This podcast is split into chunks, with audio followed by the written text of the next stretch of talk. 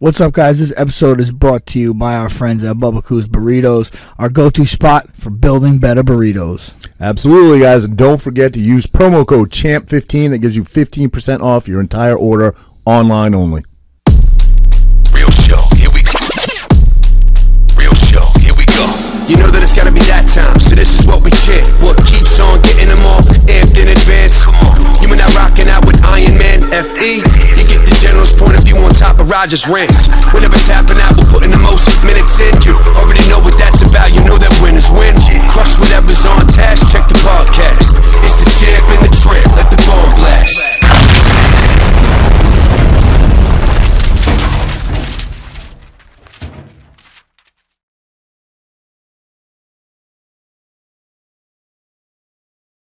Nico, we got my man Nico Storetti, Toms River native, um, played football for Connecticut, University of New Hampshire. University of New Hampshire. It was up that way. Mhm. Uh, broke mad records in, i at high school East.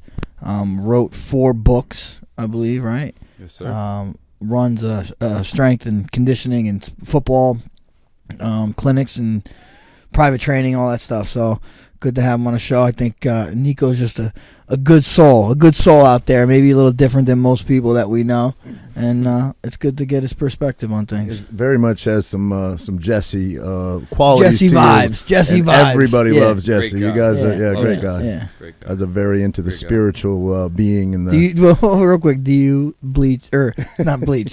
That's Roger. Do you sun your asshole? Absolutely not. Okay, all right. Absolutely not. Okay, I haven't crossed. Jesse's a little, he's a little deeper down the rabbit hole than you are there. sure. I haven't crossed that bridge. Not Mm. yet. Not yet, at least. No, It no. hasn't it hasn't come my way. Um, So uh, let's talk about your books, man. Um, you know, first and foremost, I think you brought some in for us. Actually, if you want to show Yeah. the camera, um, Sure. what led you down that road? I mean, you kind of started off life um, looking like An you might be a yeah. You, you might have even you know tried your foot at uh, professional football, and um, I think you had some injuries along the way. And how does how do you go from that to becoming an author? So yeah, I mean, I think ultimately, well, first and foremost, thank you guys. Of You course. know, Oh, I've yeah. known you guys a while now, and we've had our own talks, and you know, to have this time and opportunity to discuss exactly what it is that I like to do, and you know, I think how it correlates to everyone's life. You know, especially if you have kids and you're into sports. So, um, but the authorship, you know, I uh, I think this was just something that was dormant within myself as a kid. You know, I was always into art, creativity, you know, all those things, making highlight tapes, you know. Um, but sports just take so much time up, especially when you're trying to be like one of the, The guy, guys. yeah. you want to compete, you want to play against the best. Um, and when my col- my college career kind of came to an end due to you know injuries and you know I think it's the the hourglass for all things you know for your for your physical body as an athlete you're on an hourglass you know like there's a time scale like it just is what it is you know um and being you know having 500 plus carries at the college level you know not including spring balls camps you know, and then high school football, you know, all those years and being physical. Like, the more violent you are in football, the more you're applauded, you know, the more you're respected. I'm sure you can understand that. so, um, when that kind of gets shut off, that outlet is dark, you know, and I, and that's kind of that's what happened. You know, I kind of went through a really dark path in terms of mental health and mental illness and uh, fortunately it led to journaling and then between meditation journaling dreaming. I was like oh i think i'm supposed to write a book you know? And i went for it you know and i, I, I figured something out you know and i just kept going. And at this point it's more about you know when you leave this earth you know there's like a tombstone you know we're so like primitive in our way of honoring the deceased, you know, and if I can give anything to the next generation, to my family, to my kids, and, and live it out while I'm here and seeing their expressions and down the road they can give it to their kids, that that's kind of what I do it for, Yeah. ultimately, you know. I so like that. That would be the ultimate way to live on. You know, Yeah. have uh, I mean not not only accolades and accomplishments, but especially there's something like that. Like you literally can pass that on and on. And uh, yeah, dude, that's pretty cool. Uh, yeah, it's your words, it's your ideas, it's your dreams, and they can sit down and it's always there. Right. You know, It's a good way to put it because we've talked many times in here about mental health and so many people struggle with it and what the what the right way to get on get on a better path is. And and some people choose, you know, some people check out. Some people choose that. We've had guests on the show that have checked out and chose to leave this earth and I've always said, you know, Frankie and I have talked about it. Then you leave other people to tell your story. And mm-hmm. you know, I, I dealt with some mental health issues, you know, back during my dark days a few years back, and uh, you know, had some crazy thoughts. And then sure. uh, you come back to reality. Nobody can make sense of it when you're in the moment, but you come back to reality. And I don't want somebody else telling my story. Oh, something was wrong with him. Oh, he had, you know, he had a brain. He was something wrong with it. I don't. I don't want. I want to stay, and I want to tell my own story. I, story. would have did you justice. Yeah, yeah, I'm I sure you would have. Yeah. I'm sure you would have. Yeah, so, uh, um, you know, I think I think writing could be a in, not not that you're looking to be famous or be, No. me in particular or or anybody, um, or get notoriety out of it, but just write putting your thoughts to paper can be very therapeutic. You know, in the ancient days that was that was considered magic Right. you know to be able to like create a vibration into form that holds eternal understanding that like that that surpasses space-time and that's kind of what they were trying to keep their awareness focused on you say you, you you said vibration. Jesse talks about that a lot. The vibration of the earth and being in sync with it and grounding yourself in Mother Earth. Is that something that you also uh, believe in? Yeah, well, that's uh, that's a Kemetic, that's a Hermetic law. One of the Hermetic principles of Hermes is all things move. Nothing, nothing, nothing is stuck. Nothing is stopped. Everything is Hermes or Hermocles? Hermocles, right? Herm- Hermes Mercurius Trismegistus. I'm wrong. I thought was, Hermes. I was about to give Frankie a lot of fucking credit right there. No, I was like, no. damn. There's But isn't- Heracles. Her- There's Heracles, Alright, so there is, right? which is like Hercules. Uh, but who? But uh, I thought. What would you say the name was again? Say it again. Hermes Mercurius. Hermes, isn't Hermes You fought him. Yeah, the, yeah. the devil? No. Hermes is in No. in That'd be Hercules. Hades. Hades. Right? Hades is It's the yeah. devil. Okay. Hermes- I'm confusing stuff. Hermes Franca. He fought Hermes- Yeah, you're right. I did. I did. Fuck that That was a great win. That was a great win. He was on a streak back then, remember? Yeah. Oh yeah. I remember your your dad at his house on the way down into the basement. I think you guys, your dad had a theater down there, if I mm-hmm. remember right. Mm-hmm. But he had a lot of your old, and there was one, a big one of you Yeah. and Hermes That's Franca. what I found on the first Unfortunately, the That was house- like a that house burnt down. Unfortunately, and a lot of that stuff was lost. was was that the fight? the the knee lock. No, arm arm bar. Knee was lock was Tyson. Tyson. Tyson. But he called me an arm bar. That was pretty crazy. I had to, you know, I don't know how I got out of it. He was on a streak, man. Hermes was on a streak back then. Oh yeah, he was he was beating people up. Yep. Um, so yeah, it kind of the vibration thing kind of just when I studied that in that principle in the book, right? There's But um, run you back when you were saying, leave like that. That's considered magic. But like and leaving that that is a book. Like leaving something that can pass Yeah. on. You mean? all things here remain as like debris of your soul. You know, all things you do on earth are like imprinted onto the earth in these these grids and lines that are non-physical, but they're there. You step into them, you feel them in certain locations. You know, you don't know what the heck they are because we're strapped to these senses, and and the senses are kind of limited in terms of frequency and pitching, kind of like a radio. You know, your eyes are on a certain frequency, your ears, your nose, everything.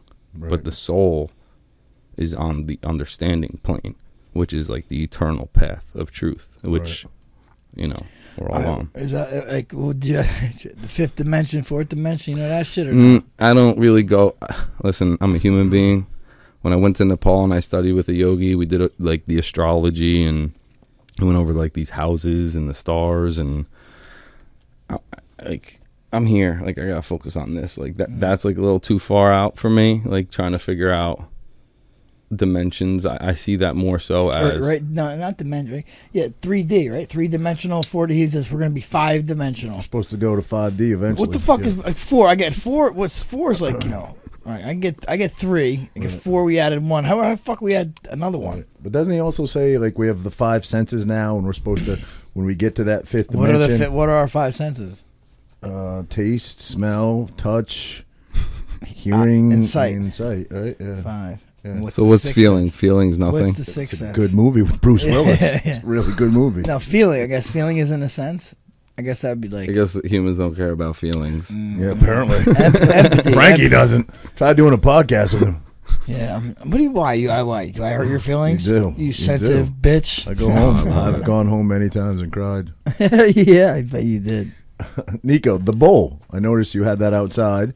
Yes. What What does that represent? What does that do? Well, we're sp- we're speaking on vibration. This right here actually emits a vibration. You know, as all things do, but you kind of can't see it always. You know, but this this is a Tibetan singing bowl. It's handmade.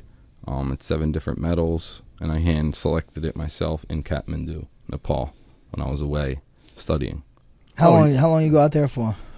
I was in Nepal for 15 days. I was studying with a Vedic yogi for 13 days in his home, and then two nights I was in Kathmandu just as a tourist, Mm. and that's kind of where I learned more, to be honest. Solo. Went there solo. I went with a friend. Wow. Yeah, she was a medium. You know, Okay.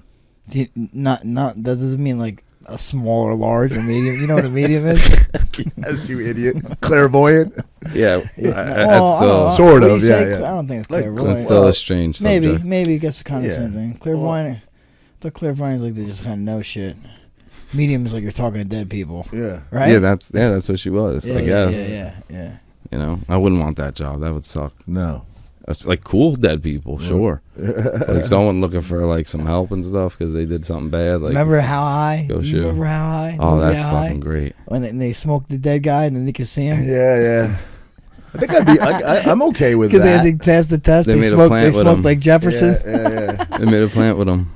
like people people being clairvoyant or mediums um i i, I can accept that th- theory or that principle but when you start charging money for it that's when i get a little suspect you know what i mean Yeah, i get a little suspect when you say give me $50 and i'll tell you about your future Dude, I had some. they say it's a whole energy exchange thing. You yeah know? yeah. I guess the dollar represents a form of energy in terms of a currency. Their career, they're trying to develop it. I don't know. maybe i mean i don't know much about it. Sounds like a good hustle to me. yeah That's what I'm saying. I, I'm trying to figure out how to be a medium. Um, what But- was the what was the jamaican this- lady that was on tv um Whoopi Goldberg no and no Ghost. no she the the remember you Like Miss Cleo. miss cleo you used to be able to call the 1-800 she line wasn't a medium. She just knew like how to. She was just a psychic, not a Uh, medium. all right A psychic. A medium talks to dead people. A psychic just knows. I feel like if you I think Gave Miss Cleo the right amount of money. worlds. I don't know. I think it's like I don't know. I think they they they kind of both interchange. But like what? Like a, a Like, what's a psychic? Someone who can see the future and past. I, well, I mean, give I us guess give us the exact definition Of of, a psychic. psychic? and the exact definition of a medium, and the exact definition of a clairvoyant. it. Well, all right, bro. Let's, There's let's- three in a row, baby. let's- Come let's, on, Let's jeez. calm down. I'll, I'll, Calm down, I'll help him out. I'll help him out. I'll help him out. All right. Jeez, Oh, what shit, was that? sorry. Oh, that was you. Did I fuck it up? yeah, I think that's why. Yeah, there you go. you go. We're back. All right, I'll stay away. The psychic means of or relating to the human soul or mind. There's something mental as opposed to physical. And a medium is about halfway between extremes. No, well, that, that's like medium for. yeah, that's the mathematical definition of Yeah. medium. Just, um, the mean average of the sum amount is medium. No. Medium can also mean a person through whom the spirits of the dead are alleged to be able to contact the living. Okay, so medium talks to the dead. Clairvoyant does what? Man, she's getting a lot of time on this thing. A person who claims to have a supernatural ability to perceive events in the future or beyond normal sensory contact. So clairvoyant. Clairvoyant is a psychic, Psych- yeah, same thing. right? But psychic does no. He gave like psychic. He gave some other different definition. I felt like, right? Yours was like probably like a Close wasn't enough. hadn't didn't have to do with supernatural shit. No.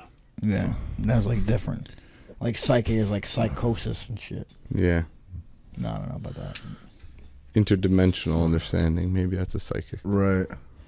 But then that's dimensions, right? Like w- you know, Well, I see it as like they say they say. I mean, they who the fuck they are, but people say that there are dimen there could be dimensions, like up to like certain amount, like, like twenty fucking dimensions or something.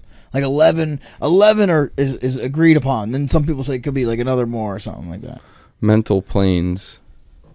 There's Like- like planes, like Our physical body doesn't go to those planes, though, right? It's just your. But like, think about. Okay, I'm sorry. I'm sorry. to cut you off. go ahead, Bill. No, go ahead. Okay, I have No. to- Stop asking questions. That's Okay. all. Go ahead. Because think about it like this. Maybe like it uh. dimensions this. You ever see like they put like those time lapse cameras on something, and you don't realize something's happening, but it happens within a year. You know, is that a different dimension? They're in a different time length than we are. You know what I'm saying? That's kind of a different dimension. How is it? It doesn't necessarily mean it's a different timeline just because we can't witness it happening, right? Because it's so slow. It's still Yeah. happening I in know, our but like, in our but, but, like maybe like they're I don't know. I don't know. I just thought that was kind of creative. that's interesting. I think that's like more space time, Like space time. space time, and like time itself, eternal time. Like space time is limited to spaces unraveling, of which is the physical universe, and the non-physical, which is what ninety percent of the universe is non-matter. You know, so of which we still don't understand, and it's energy. There's life in it. So the way I see it is all the form is the conscious mind and all the non-form is the subconscious mind of the universe because it's all mental, you know. And then within those planes are different you know, frequencies. You know, there's plant life. Mm-hmm. You know, the fungi is in its own kingdom. that that fungi and mushrooms and that whole world underground is so intriguing, man. Mycelium. it's so intriguing. Like I think there's so much there that's still undiscovered. You know what I mean? how say they they- grow and how they. It's like a nerve. It's like the ear- wor- Earth's internet. nervous system. Internet. It is. It is. Earth Yeah. internet. It is. Yeah. It's crazy. Yeah, guys how know that I'm a works. fun guy. And most people have no idea that even exists. You know, it's it's it's a wild world underground. But I mean, it's I, I guess it's in every every ecosystem everywhere. It's right? the res- it's what's responsible for our, our exis- existence. Right. Without the mu- the fungi, no no planet would be able to survive the way ours I does. think too, like when uh, I I think I, I remember seeing something about like I think when maybe when oh like when um there was like that volcano that erupted in Earth and kind of had like the whole uh what do you call it, nuclear winter and nothing grew. Fucking that's when and the dinosaurs all died and everything. Mhm. They said that's when mushrooms took over. right. They took over and probably you know and then eventually But the one cleared it up. place they probably cleaned some shit up. I would guess that they can't exist, right? Would be the North and South Pole. Like they can't exist in I don't know. severe cold climates, right? Well, if you look at the uh, stoned ape theory, you guys heard of that, right? I have no. No, Frank- Roger hasn't. I have. I Yeah. got stoned in here one time, and I was a stoned ape. But go ahead. Well, the stoned ape theory essentially is in that I time spoke frame. about this a little bit. I think Have maybe, you? maybe not. Well, let me, let me hear it. What do you that got? time frame when there was those primates, those you know human like Oh, yes, primates, Yes. As they roamed around Yes. Africa and stuff. Like there was like piles of crap, Yep. you know, and in those piles of crap there was mushrooms, Yep. which were psilocybin friendly, Right. And they were just like, oh, just eating, it. Yep. like because my dog man- eats that's crap. how we evolved into But they men, said- or no, as well, into no, the no, human no. species. Well, no. Yeah. Kind of. It really is our brains develop. I don't know. Our brains You develop so quickly. this. in a million they- they- years, yeah. like, Why so did we quick- develop so much quicker than every other animal species on Earth? Right. Well, they think it's either because we cooked the meat. That's one. That's one theory, and we got more nutrition when you cook the meat. you still had to get to fire, though. There's a level of intellect to get you there. Correct. But uh, I mean, I'm just saying. Yeah. Right. But that's fi- it. Could be the the fire, us cooking the meat, or it could be this. You know, mushrooms. They say you know you're friggin' it's firing uh, neurons and makes you you know your the brain, the brain develop that much more. But why doesn't it still continue to do that? That's what I'm wondering. Well, why, why would you say it's not? I mean, yeah, true. That true. we're we're continuing to evolve. Wouldn't you agree? I don't know.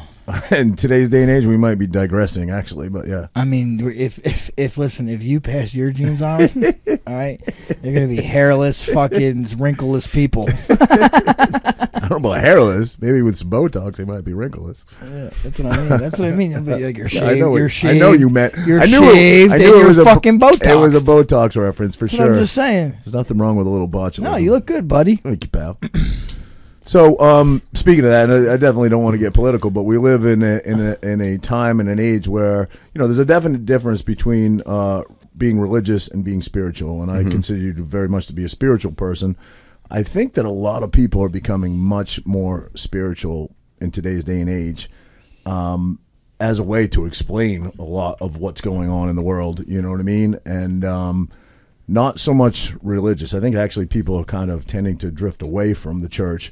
Um, at least that would be my perspective on it. But uh, would you agree with that? That people in today's day and age really, because we're, we're almost in a time of good versus evil. You know, But they have a religion. These people, I see do you mean? spirituality as like like these people that aren't religious, they have a religion that they follow, and it's like could be their devotion. wokeness or Oh, this I see or what you're that. You know what I Right, mean? right, They, right. they find a, a some Yeah. fucking thing to yeah, to consume them. Right, I see what you're saying.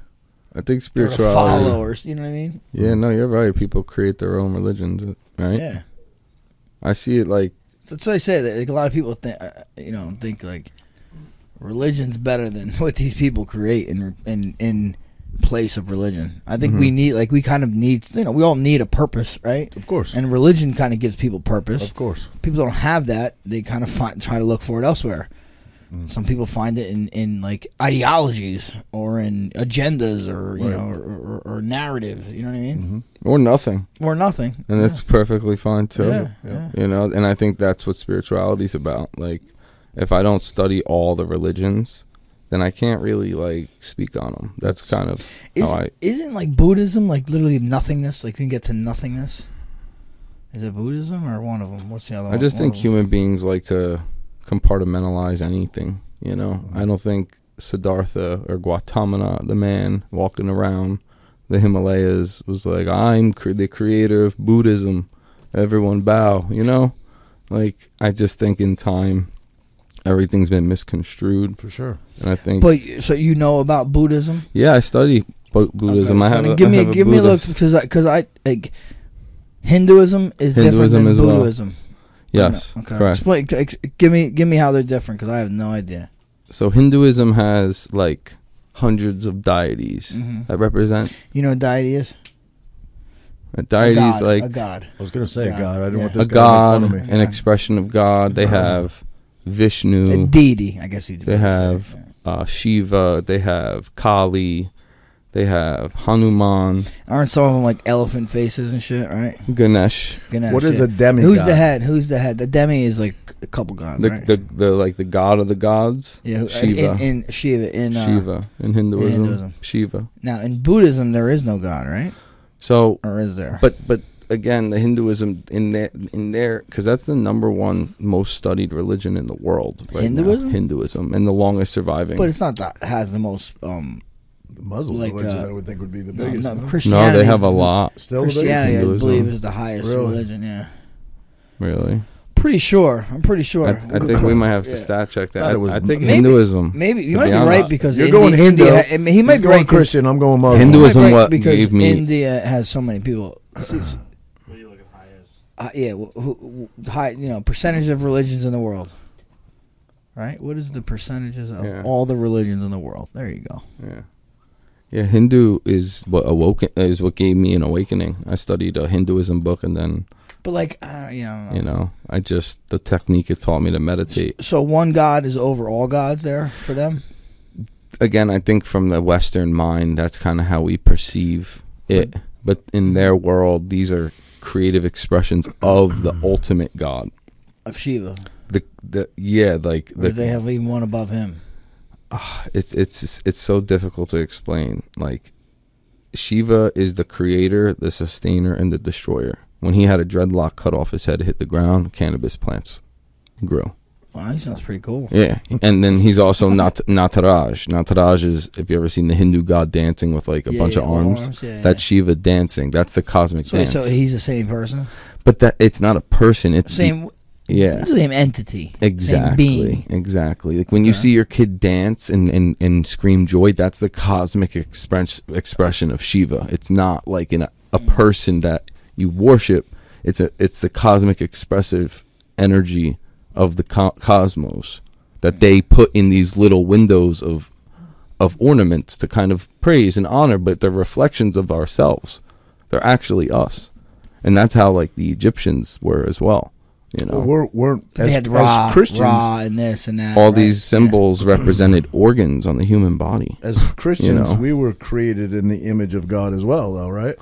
Humans, like Christianity, I believe, was when you know Yeshua, Jesus, kind of you know he did he he took a little detour in life from twelve to twenty nine, and those seventeen years are kind of what I study, you know, and I believe he traveled the globe. Yeah, th- there's but there are uh, theories he was in India in India and, sh- and everything. Yeah, you I mean, like I Really said, if you're a spiritual cat, Uh, like you're going to want to study religions and cultures as a human you got to think his first three years of life he was outside of pyramids you know his parents had to put him in egypt because in his hometown they were just killing babies because Mm. of this prophet coming his parents were now if you were to look at the india perspective they were christ they were kriya like they practice certain forms of meditation and energy work in their consciousness of which comes from india comes from egypt it just changes all over the globe. It's like a like the the,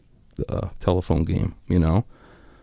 And you know, Jesus was just a cat who wanted to study all this stuff. He was in love with God, you know, and and from I think 12 to 29, 17 years when he dipped from everyone, that's when he went to India, Nepal, um, every place and practiced everything. And everywhere he went, people tried killing him everywhere because that's the that's the law down here in this dimension. When your light becomes so bright, the darkness follows. You know, it's just what it's just what it is. I don't know why. You know, why do you see a lot a fly go after a light? You know, it's just it just is what it is. You know, um, but this is in in inscriptions in Egypt. These understandings of the universe for us as humans to understand, but it's kind of like like lost more so than hidden because it's in plain sight. You know, you can go there and touch it and see it and, and study it. that's interesting. I never heard that. so that those Did- 17 years, there's a gap now.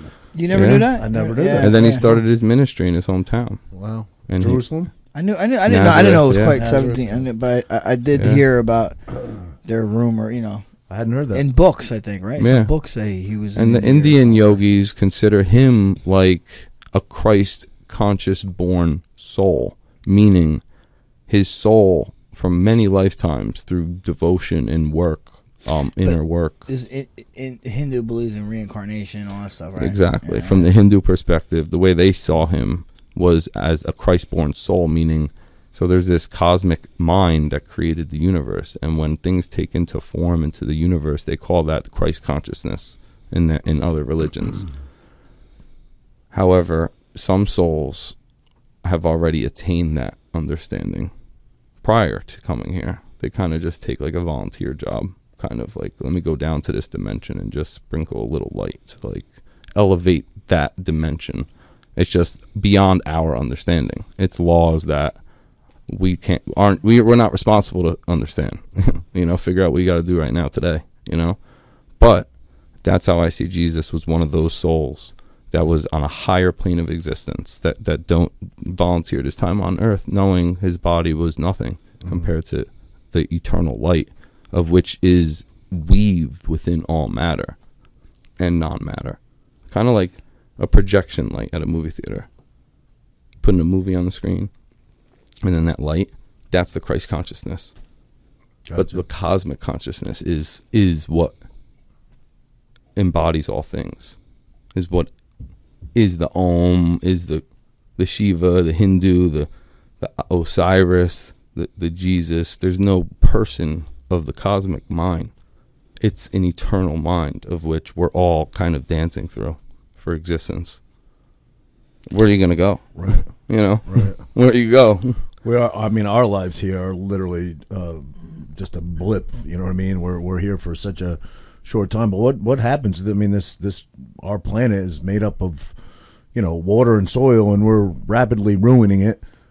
What happens to humans, and you know, in the future? Do does this planet continue Bro, to exist? Listen, li- I, I, I believe this almost like the planet was here long before we were, and will probably be here long after we're gone.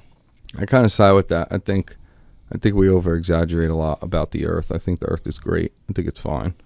I think if the humans stop doing pollution and, and stop littering and But we're not we're not going to leaving That's their my- car running. That's kind of my point. We're not gonna. the So accumulation, what what know, happens?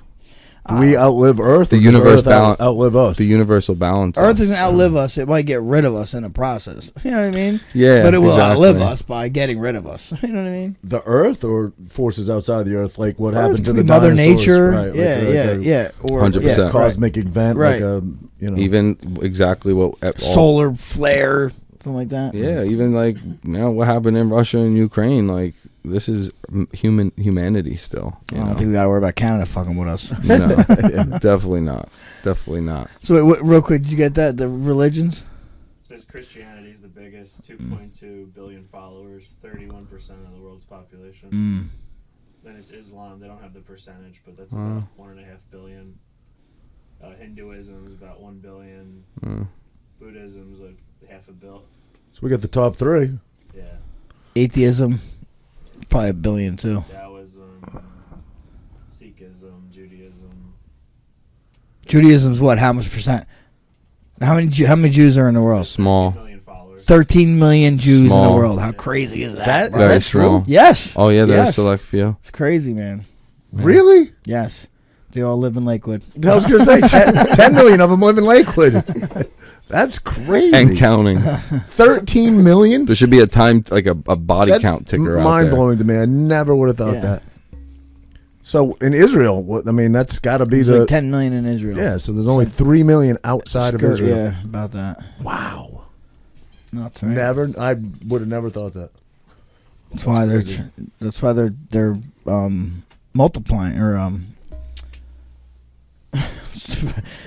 Reproducing. reproducing. Yeah, thank you. Reproducing so much. Multiplying work. Fine. Yeah, I know, We, but you know we got what you meant. No, you're right, bro. It's Yeah. crazy. I need to. I Lakewood's guess. crazy. I walked into a bagel shop once when I was working with my old man, and I was like, you know, that was when I first started becoming this character, Yahweh the Cosmo. You know, I don't know if you guys remember seeing me back in those days with my dreadlocks and I do. I had like a bamboo stick and shit. you know, and I walked into this spot in the morning. I think my old man knew like this is gonna be comical. You know, I walk into this place. I got cut jean shorts. Like I'm scrapping metal. You know, it's like eight in the morning. I open this place. There's a wrapped around line, like you know, packed right downtown. All their heads turn and look mm-hmm. at me, and I'm just like. I look left and my right. I start laughing. I just turned my head and I walked out. I couldn't stand there. I couldn't do it. I had to walk out. They probably Really? got good bagels though. Oh yeah, Yeah, I the couldn't best. do it. I couldn't do it. Lox it was. and bagels, baby. I, it felt like it was a movie, like a dream or Really? something. I don't know how to explain it. you don't, Everyone stri- was you don't looking at strike me. me as the type to be intimidated. I would think that wouldn't bother you at all. At that time where I was, I don't know, man. I had like a pink and purple bandana. I had cut jean shorts. I was all scrapped, oiled out. I know, but you got to that place because it seems to me. I mean, it's just Now, a I'd be outside cool. perspective that you don't give a fuck. You didn't care No. what people. You're gonna be yourself, right? No, yeah, I just I was like blown away by like I've never been to a place like that. I Hmm. guess you know I've never seen that ever in my life. It's Yeah. the first time I've ever seen that in my life. What uh? And now you also work with kids, right? Yeah, In what capacity? I mean, I know you do because you work with my son, but yeah. share Um, share what you do. So between, you know, sports performance training and life performance, so it's like a a blend of ultimately just creating a cre- a- a safe space for kids to play sports. I think it's important to mention that you were a standout athlete in high school, and Yeah. I, I don't know much about your college career. I know I know that you had some injuries in college, but you went Yeah. to the University of New Hampshire. But very much so in high school. I mean, you were you were a prospect. right, Yeah, in I had a, I had I had some, you know, I did well in high Yeah. school, but high school was easy. You know, it was fun. I didn't really know football yet until college. College was like, this is this is grown man business now. Right. Like you got to be on your p's and q's. You got to be prepared. Is your ultimate goal to end up playing professional Oh yeah, football? That was- NFL. that was it. I was doing anything Right. possible. That's kind of where the mental health came in because when you start getting injured, you know, between taking ibuprofen to get on the practice field, ibuprofen to get into a game, um, injections before games, you know, Yeah. just to play football because you you want to be out there. Right. So I, I put my body through that with no mindfulness at all. Mm-hmm. You know, I only meditated in my locker before games to envision myself scoring touchdowns. Right. That's it. That's why often I, I talk to this guy because you know at the end of the day he still has a, family to come home to. He's still got a lot of living left, but seventeen fucking years of getting beat the fuck up. This guy's been doing, and he's and had, beating a lot of motherfuckers up too. Oh, too. of course, he's New Jersey's pride, Mhm. but you know a lot of injuries, and I think a more weak. And I'm not talking about you at all. My, I'll I'll Mm-hmm. say myself. I would have I would have said fuck it. This same with all these fucking injuries are not worth it, man. And I never saw quitting this. I, I was in his his old house when he was pulling. Well, he wasn't doing it there, but I knew what it was. He had tampons shoved into his fucking. I would have been like, you know what? That's a that's a good fight to leave on. You know what I mean? And uh, I don't know. It takes a, a lot of a lot of heart, a lot of drive, a lot of desire to want to be in a contact sport like that. Roger, I'm not as tall and good looking as you. That's fucking all I got, buddy. Well, I think I take. I, I I guess I'll take a lesson from Todd Frazier. I don't think baseball has as many injuries, and you get paid pretty well. I'm going to tell my son to play baseball. Yeah, true. But they Yeah, we're- there is there's still injuries. In There are, baseball. yeah, yeah, yeah. Definitely sure. not the same. It's not as violent. not the same. No. well, you can't. What I learned is you can't measure like what's inside somebody's heart. Like Mhm. it's it's immeasurable. You know. Right. And someone's fire. It don't even make sense sometimes here on Earth. Like I, you see those dudes free solo climbing these Right. mountains. Oh, wow, man. Like Oh, I get like panic attacks watching it. The same. Yeah. I do the same. Like but I'm real obsessed pa- with. Then. I have nightmares. Are you obsessed with watching it though? I can't. It's I get amazing. Roger attacks? loves watching it right till the end. yeah, yeah, yeah, yeah. he doesn't like to finish it, but I watched a bunch of times till right before it ends. I fell asleep. Because he knows they're about to die I or fell something. asleep, you loser. I told him to watch a documentary. It was so good. I said I watched it twice, which I did. But at the very end, he dies, and I So never I'm like, made yo, it. I'm like, yo, he died. He's like, who? I'm like, Alpinist. what? Alpinist. Yeah, Alpinist, yeah, such Oh a- man, that kid was such a. such a talent, phenom, bro. dude. Dude, yeah. And what he I have, a died theory, I have a on. theory. He might still be alive, bro. You think he's living in I'm a just cave? saying, it's my that's my like hopeful theory. think he's living my in a- hopeful theory. all they- no, he did. He didn't want the, the tension. He wanted nothing to do with that. True. They only So he- based it on But on they a found rope. his- He they pushed a found it. rope I that know. they, well, it he could have been anybody's listen, rope. Listen, he pushed his friend off and said, "I'll see. I'm going." you know. think he's living on an island somewhere. The reason I don't buy that is because he'd get spot. His his passion in life was climbing like you know crazy Yeah, peaks. yeah, and he'd yeah. get spotted somewhere. He was a recognizable Yeah. guy. Yeah, no, You I- know? I mean, I'm just it's just a hopeful thing. Yeah, Hopeful yeah, thought. no. When you play with fire, you get burnt, right? Yeah. That's you know. Um, Yeah, I mean that in that world, I mean, geez, you're you're almost asking for it, Yep. Especially with the no no ropes. God bless. That one guy is still that ki- young kid is still alive though. What what what's his name? Um, the free solo guy. Alex, Alex Honnold, yeah, Hano. Yeah. He's still alive, he's bro. free. He's a free solo guy, Uh, that's Yeah, what I'm saying. he's Mo- it's mostly the free solo guys that die. So many of them have died. but he's supposed so much more calculated. You He's- think? Yeah, He I- called well, this he's- kid- compared to that kid. Yeah, he called that kid like outrageous. Yeah. Well, he's he- outrageous. He Yeah. also called that kid a phenom. Yeah, That's he- what I'm saying. No, well, Yeah, he right. said that guy. He goes, well. I remember the guy broke his record. Right. Remember, and but barely trying to. Yeah. And then he went. and He's like, "Holy shit!" He went and fucking beat, beat the record because he had because he's anal like that. Right, but that's what. See, that's kind of my point. Is even Hano, right, whose record was beaten by literally like I think ten minutes by Yeah. the kid that died, Yeah, by the alpinist, forget Yes. his name, and uh, LeBlue or something. he Le- had Le- a- LeBlat or LeBlue. Or he something had like to that. go He's a back French name. and beat that. You know what I mean? Yeah, he I had know. to go back. So it's that competitiveness Yeah, that yeah. you're going to take chances, right? Yeah. because he did it. Uh, I mean, I'm- Right, extan- substantially quicker. he too. did it but substantially Mhm. quicker. He like studied it and all Right. that stuff. Yeah. Right, but I'm saying like it, you- I feel like when you and he said normally I don't do that, but I just Yeah. didn't like that my record got beat, so I had to go back and he shattered it. You know? Yeah. what I mean? Yeah. So- And LeBlanc, LeBlanc or LeBlanc, LeBlue, whatever. First solos, That they're kind of running out of first solos. There's only so much shit left to climb. first It's solos. crazy. Human beings, no, man. first just- like peaks that nobody's ever climbed before. Uh, yeah, That's the know, most yeah, sought after thing. Like Oh, did you see the one, other one, 14 Peaks? That dude. Oh Yeah, yeah, he's- I didn't He's see that one. Nepali dude. heard- yeah, I heard from he- Nepal. yeah, he's yeah. crazy. That guy. Yeah, he's nuts, right? Amazing. He shattered Human records. beings do But some crazy Loves to drink and shit. We were, we were talking about that. So much For worth. Real. Respect. so much worked in his favor because you're the weather is that you're you're always up against the weather, and Mm-hmm. it had to be magical for him to beat to get all those records and. You know, in that short amount of time, and it just kind of worked out for him. I don't know that that, that can ever be repeated because you'd have to have. He was made for that, that Yeah, kid. he was made for that. That was his. That was his dance. You Yeah. know. Yeah. And you know what? Good for him. He experienced things that not many people do. You know, like your brain goes in different worlds when you're at that like level of. Adre- I don't even know you want what you want to call it, like hormonal, like overloads. So when you went out to Nepal and all that stuff, do you get up? I mean, it's all mountains, right? Yeah, I was in Pokhara, right in the Himalayas. Uh, You know, um, it's amazing. You know, I What's just the elevation you're at there? You got to be at what seven, eight, ten thousand feet there. yeah, something like that. Because I was at seventy two hundred feet in Edwards, Colorado, when I lived out there for five months. But Did you? Yeah. What you out there? What brought you out there? that that was like a, the beginning of my. That's what the cover of my first bu- book is. That's on a train track in Edwards, Colorado. Mm. I lived out there as an author, worked in restaurants. I stayed at one of my friend's house who passed away. Um, my friend Todd Walker, who was shot in college, Damn. Jesus, redhead shot. kid. Yeah, I never told you about him. They shot him because he was a redhead. Ah, I'm just No, no, I mean, I'm just curious what redhead. I mean, you, it says actually he would probably laugh at that. To be honest with you, he would appreciate that. Um, but he, uh, you know, he was from Edwards, Colorado. Great kid, Todd Walker, wide receiver kid. He went to a prep school in Chicago. He was a white kid with red hair. He played quarterback with an all black team in Chicago in a prep school. He was the fastest kid on the team. Skinny. All you had to do was say Chicago. I could fill in the ending. Yeah, exactly. you know, like it's just he was like a freak athlete, and I met him at UNH. I only knew him seven months, and we just we were like two peas in a pod, you know. And uh it was spring break. Um, he went home to Colorado. He went to uh, Boulder, CU, to visit all his boys and whatnot. It was, you know, spring break. It was March Madness. It was St. Patty's Day. You know what I'm saying? Like a great weekend, March 17th, 2011 and he was just like the bystander. He was like at people's apartments while they're getting ready. Like he he's visiting, you know. So by the end of the night, one of his best friend's uh, girlfriend was like, "Oh, I kind of want to go home." He's like, "All right, like I'll walk you home."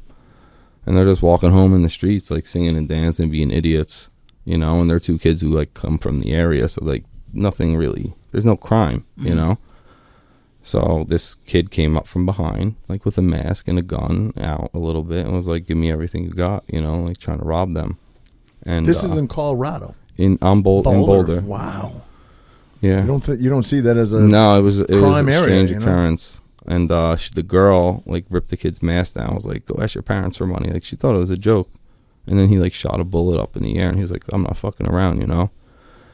And that's when Todd like moved her out the way and was like, "Yo, dude, like, you know, what the fuck? Like, everything's good. Like, you go your way, we go our way. we ain't got sure. nothing. We're college kids, you know." And he was like, "No," you know. And then Todd, he was a redhead, you know, and I've seen him kind of lose his cool a little bit. He didn't attack the kid, but he came from a dad who who hunts, so like he was taught respect with guns. So he looked at this kid and was like, "Yo, you're a punk ass bitch," straight up. That was his last three words. Yeah. Called the kid a punk ass bitch, and the kid shot him right in his chest, right in his heart, about five feet away. One shot, you know, twenty years old, and uh, he died instantly. Basically, kid ran away and had like tacos, you know, and like posted something on Facebook like, "Oh, something no cool went down." way. Yeah, it was one of those white kids from like Colorado, like take pictures with guns in his like parents' like basement Wow. near. Did he get charged? Did he get? Oh yeah, they got him. They got him. She had to testify. It was nasty. It was a really shitty Jesus, experience. I was that's sad. 19. That's sad. You know, That is sad. I was 19 years old, and I, it was the weirdest thing ever to come back from spring break and go in his dorm room and like be like, wait a second, what the fuck? Yeah, that's Seven wild. months into Yeah. college football, six hours away from home, and I'm and I'm like, and then that like ba- like binded our program. To be honest, we had like our first workout back because like we thought like, what are we supposed to do? We just came back from spring break. Like we're supposed to grind. It's our winter. You know, it's time to grind. And we're like, what would Todd do?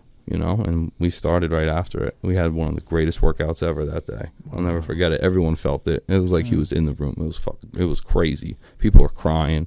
It was nuts. You know, and he was that kid on That, the team. that had to make national news. That was Yeah. 2011. 11. Wow, that's crazy, man. Todd McLean Walker, and I didn't know his middle name was McLean until I read his obituary because I Mm-hmm. would have called him McLean every single time I fucking saw him. You know, but he was just like at his uh, celebration of life. They had it like a ski resort in uh, Vail, and it's a picture of him in like Daisy Duke jeans on top of a mountain. You know, like in the in the snow, like, and it was like no tears behind this beyond this point. You know, and like that's where I lived for five months. I stayed with his parents. You know, Wow. when I when I graduated college, I didn't really know what the heck I was doing. I went through like that spiritual awakening, hospitalization, like for mental health and stuff, mental health so treatment. you, his parents took a liking to you that much that they, Oh, after yeah. their son Yeah. passed, they Years welcomed- later, years later. Wow, man. Oh yeah, that's Pam and Mark. Walker, great people, man. That's crazy. like man. the most amazing people you that ever meet. probably, honestly, probably was therapeutic yeah. for them. You know what I mean?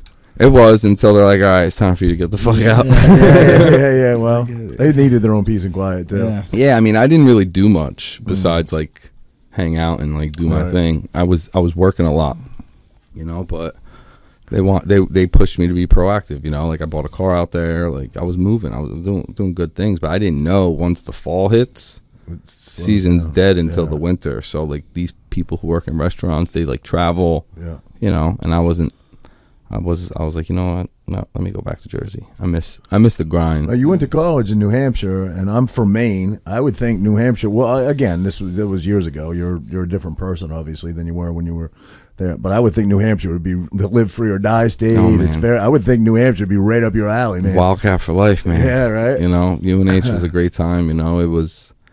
That's why I ended up there. I, I was a full full scholarship from UNH, UMaine, and then the Naval Academy. And Okay. I, I gave a verbal com- commitment to Navy on my visit with the same head coach they have University of Maine at. Oh yeah, They, and then I they, went. they have a pretty good football team. They're really known for their hockey team, but Yeah. they have a pretty accomplished. Oh football no, team. they're they're dogs, man. But Yeah. I went five and zero against them. Did you career. really? Yeah. Wow. Yeah, we have a, a, a good history. You know, um, their head coach was a great guy, Jack Cosgrove. He came down to Toms River, recruited me.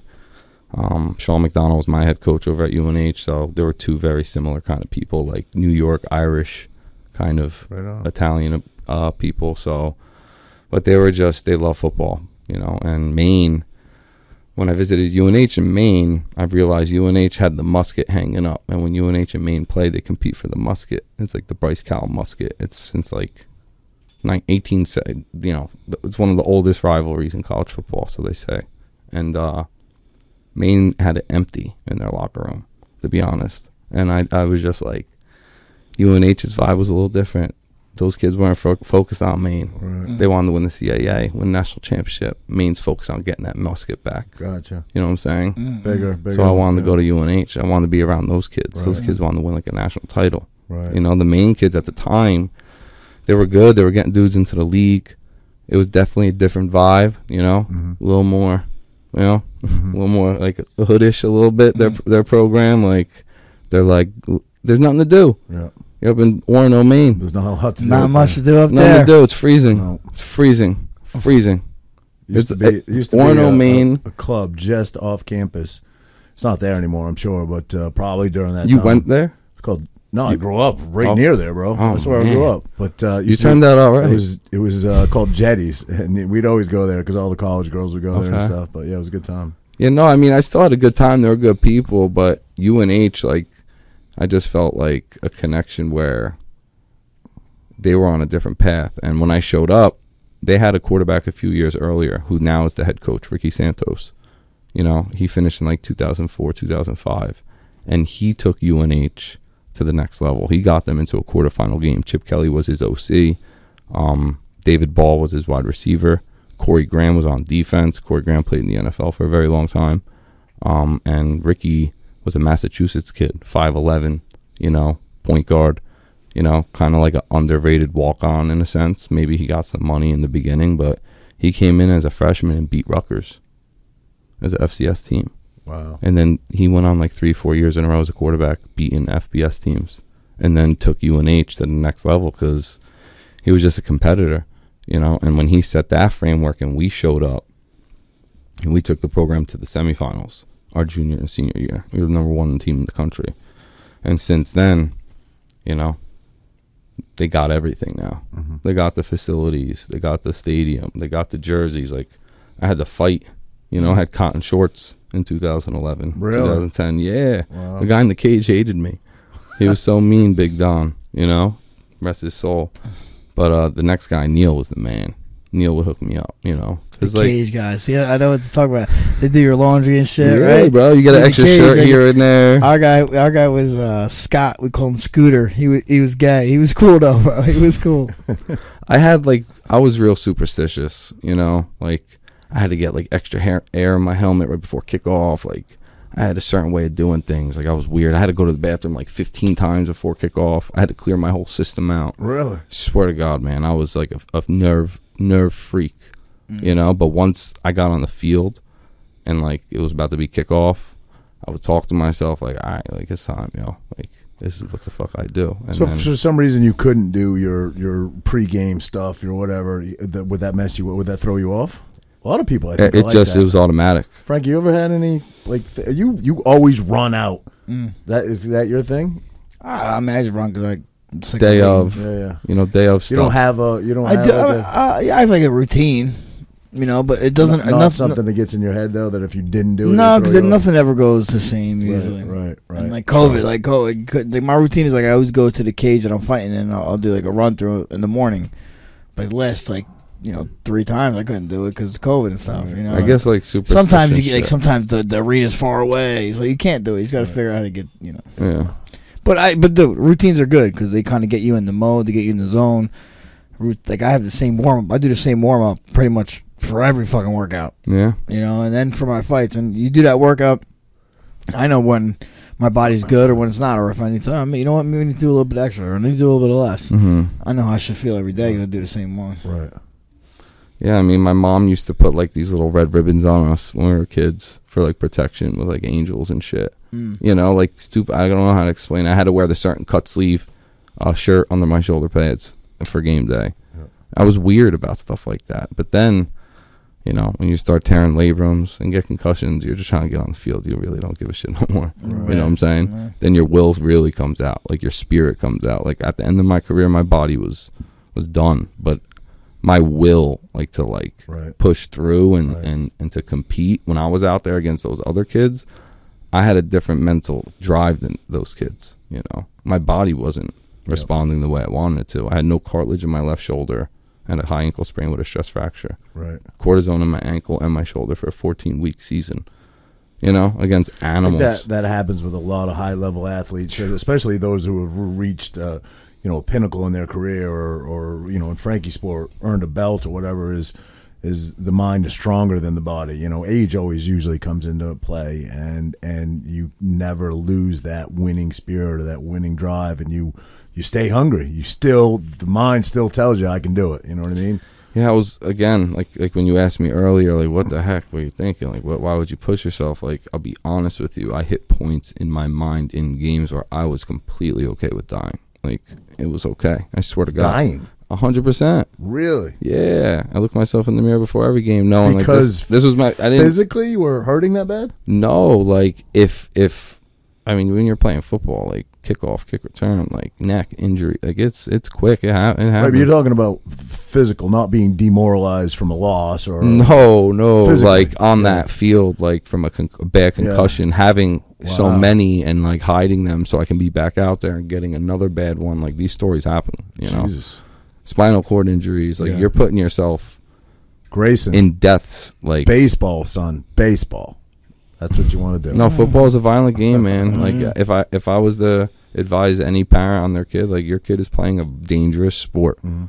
but so is dirt biking, so is Yeah, jet that's skiing. Very true. Yeah. you know so is going to a water park like anything you you put your kid in Yeah. is going to be dangerous but you know you can't put a kid in a bubble like I Nah, totally yeah. agree with you that. know You know, if they want to do it, that's my thing. If you're passionate about it, you're into it. I'm, I'm, I'll probably support you. provide the knowledge that you can like now that i have these understandings like i that's why i try to do with my business with athletes like Mhm. like think about your long-term stuff you know like take care of yourself kind of thing. Whereas when i was an athlete my i couldn't hear that until it was too late Sure. you know and then my career was literally over. Like i could not play football anymore. It was over. It, it was done. I did my pro day. I tried Right. you know but you have no cartilage in your shoulder. Like how the hell are you supposed to? Speaking of off topic a little bit, or a little off topic, I always love to get Frankie's take, and I know you're a UFC fan. Um, Chito Vera, Dominic Cruz fought this past weekend. Thought they both really looked good. Dom's 38, 39.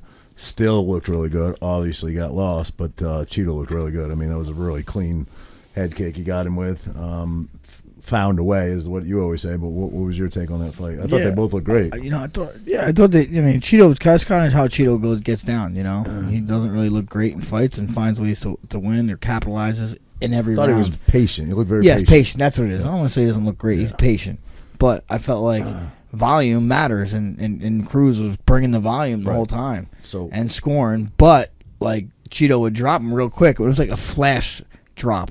You know what I mean? It's like boom, boom, jump right out. It's like, are those really that substantial? I mean, if you, in a boxing world, it's a knockdown. You got a 10-8, all that bullshit. But MMA, I don't know, bro. Right. So really, I don't. I mean, it doesn't matter because the fight got finished. Mm. But I'm saying up until that point, you could say Dom was winning that fight. You Oh. could, you could, but then you could also say Chito was because he got dropped three times. But it's kind of wild, dude. Chito did that. I mean, he caught me with that. He didn't drop me when he punches, big kick. And actually, I went and looked. I fucking parried it, but he kept throwing it kind of like here, so I was parrying it, and then he here I still parried it, but not enough force. It got through. Anyway.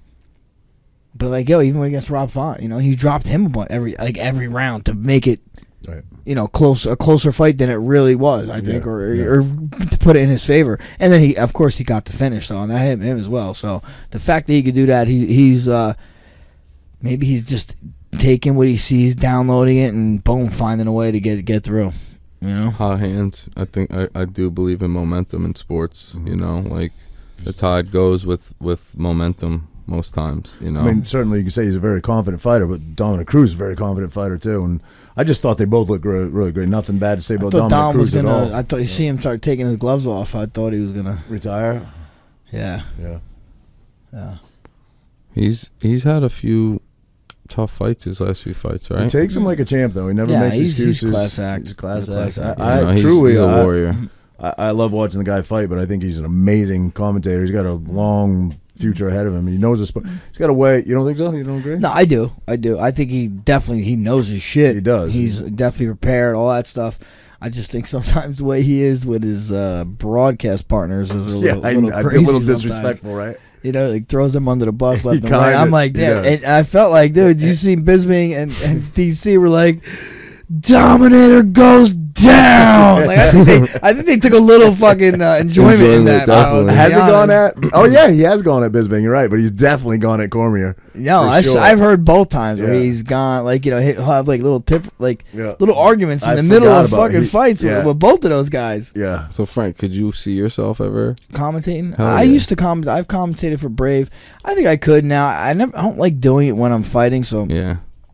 I think I could try it. I don't know. I don't know if I want to do it honestly. What? Yeah, that's what? a lot. What? What is it that doesn't appeal to you? The traveling for. Well, that stuff, yeah. i- If I was gonna do it for the UFC, it'd be like you know you're traveling all the fucking time, this and that. Um, but even if I did it for like another one, like another organization, I don't know. Like you have, like, I mean, it's work. It's work. You're, you're working. You have to kind of like be cheesy and do this and do that. Like I'm not. I don't know if I could. I want to do that. I don't know Not if I'm that thing. guy. you know? Obviously- You're not Hollywood. yeah. Obviously, The stand up was great, by the way. yeah, Hey, I, yeah. fucking am loved proud. it. I'm proud of the guy I for loved that. it. Uh, Jon Anik, um, obviously, he's both ama- follow him. he's the He- best, the best. Very well Yo, researched, bro. He might, you know, well researched, and he's just his time, everything, Yeah. his, his cadence, however he does it, does it. But like, but he might be one of the best, like among all sports. Would not disagree know? with that. Would not Yeah. disagree. I see he did a he did a little video. Obviously, he posted it so everybody could watch it. But um, on on his his fighter cards that he keeps, like Yeah. all handwritten, yeah, yeah, like, yeah, he like his his like, uh, uh, like little tidbits, a Rolodex, of, yeah, of little thousands, tidbits of yeah. fighters that you wouldn't even fucking dog's name or what you know what I mean. He's, awesome, bro. He's, he's always great, like, bro. He's great. Santino, Francesca, and Valentina's dad's fighting. you know what I mean? He like yep. remembers shit like that, Yep. dude. He's he's a, he's phenomenal, bro. He's well researched. You know that I would think with commentating, that's a big part of it. Bro, I started before with- you get there. I in he used to do MMA live. It was on ESPN. This is before.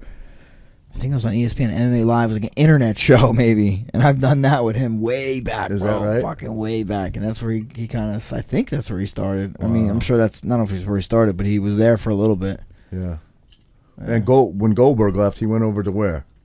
He still commentates, right? He was gone for a while. He uh, is he back with um? Ba- I think he's Bellator. I think he's Bellator. Bellator, you're right. Bellator, Bellator, yeah. Yep. A lot of guys going to bare knuckle, man. A lot of guys. Who? Um. Well, uh, Mike. Um. Venom Page. Well, no, the the Venom Well, page he's only is he's coming only up. he, yeah there, but Bellator let him just because it's in London. oh, he's still He's the- contracted. yeah, he, they let him go fight one fight. Is he fighting Perry? He is. Man, that's kind of interesting. That's very interesting, man. What about Jake Paul? I gotta hear your perspective on Um, Jake Paul. I think I think he could crack. I mean, he's fucking. He could fight. He hasn't fought a boxer yet, but uh, yeah, I, I give him credit for doing what he's doing. I don't blame him. He could definitely um. He tra- seems like he trains, capitalizing, and like you know, everyone's like, "Oh, the YouTube." He's not. He's been training boxing for fucking two or three years now. He's a, he's a boxer now. You know, Mm-hmm. gotta give him that. Making money. Well, he's making money. That's for sure. I don't think he needed the box to make money either. But Yeah, he's true. doing it. Would you say that though, Frank? Like, obviously, he's he's won his fights. Would you say he's a boxer if he'd been doing it for two or three years and just taking loss after loss? Would he be a boxer then? What if he beat? If he fought just- boxers and lo- took a loss? No, if just his his resume to date were all losses. You said he's been doing it two or three years. Obviously, he's a boxer. If they were all losses, would you call him a boxer?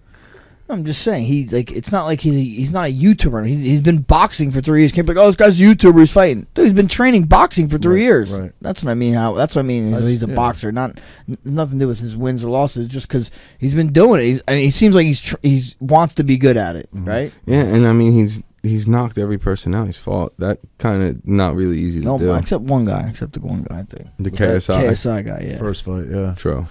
Knocking out Tyron Woodley is that's listen. You got to give the Yeah, guy and he like, didn't credit. knock out collapsed Tyron the him. first time either. So yeah. He Yeah. collapsed them too. Like Yeah. he put Yeah. them out. Yeah, you know, that like was that wasn't just like Ben, Yeah, A- ben yeah. Askren to me, Frankie differs from me a little bit. That wasn't that surprising to me at all. but- not at all. That guy, I, I don't even know how he was a good fighter to be Right, honest. right? Like he never really won a fight in the UFC. It UFC. didn't look. It looked like Yeah, he but wanted he was one very last good. payday for that He last was one. Didn't before look the like He he- UFC. beat Robbie. He beat Robbie. I- Robbie. Did he though? I mean, he yeah, did. kinda, He but- did. He okay. He beat Robbie. He was getting as- mangled, as though, you a say. little bit, right? You Yeah, have to. yeah, you have yeah. to accept the Take as a outcome. damage. And he, Yeah, and he, you yeah, have and to he accept shouldn't the have- outcome on the fight, but I don't think he beat Robbie. I think that was a way early stoppage. Yeah, I mean, It I needed think to pan out. everybody It needed agrees to that it pan out. was. Yeah, you know? agreed. Agreed. like he was the, Robbie the was funky ragdoll, whatever out in like that other league. Well, I mean, he won one FC. He won Bellator. He's definitely skilled, man. He just That- uh, he, he- has no he was stand skilled up, on the no ground, for stand up. sure. Yeah, yeah, He has to get the fight to the ground. I'm ground. not talking shit about the guy. He's a skilled guy, but in in MMA, he, he wasn't on the UFC. same level as everybody else because he didn't have that stand up game. And then he goes over and and you know took took took the fight on against Logan Paul, but uh, he wasn't a stand up fighter. And didn't to me, it didn't look like he. Jake Paul. Sorry, Jake Paul. It did not look like he even trained for that, bro. He showed. No, he it looked like he was way out of shape. didn't. Looked You're like he just wanted a payday to me. Yeah, And he, Maybe, and he but like, really, he really, dude. really, really should have fought him with trained for ego, that for sure. because that could have led into other fights. You know what I mean? He could have could have Wow. kept collecting. Yeah.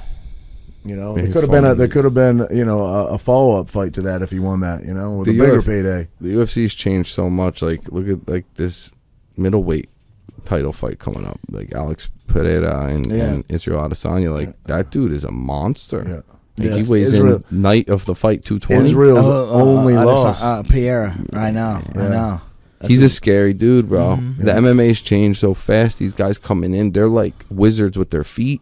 they're saying Uh, he's you know? as, he, they're saying he's as talented as Israel on his feet. That He- Muay Thai, beat him twice. that Yeah. Muay Thai kickboxing style with like ground pound is like that's like the lethal combo nowadays. Like think about all like the champions at the highest level, Jose Aldo, you know, Jon Jones, like the people who like retain that title for a long duration. They can put someone out kicking them upside their head. And he's going to come in with a certain amount of confidence that other fighters didn't because he beat him. You know what I mean?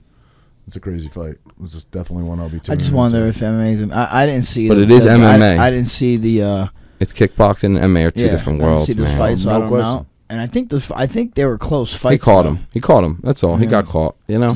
What He's about Nick, human. Nick versus Chimaev? I mean, I, he's a hu- Nate. Nate is excuse me, Nate, huge underdog in that fight. Do you think Mm-hmm. Yeah. that? Do you think those betting odds are I lose realistic? every I time don't I bet these fights, so I don't think I should touch any of them. I to don't. be I don't. honest. I don't I always think. lose I don't to think you could f- make Nate that big of a dog, bro. Yeah. Nate, not Nate. He's a huge underdog. And Nate can fight. He Yeah, can fight anybody, yeah. any day, And like, any dude, place. imagine. Like, I don't know. Like this. This, this guy gets all crazy.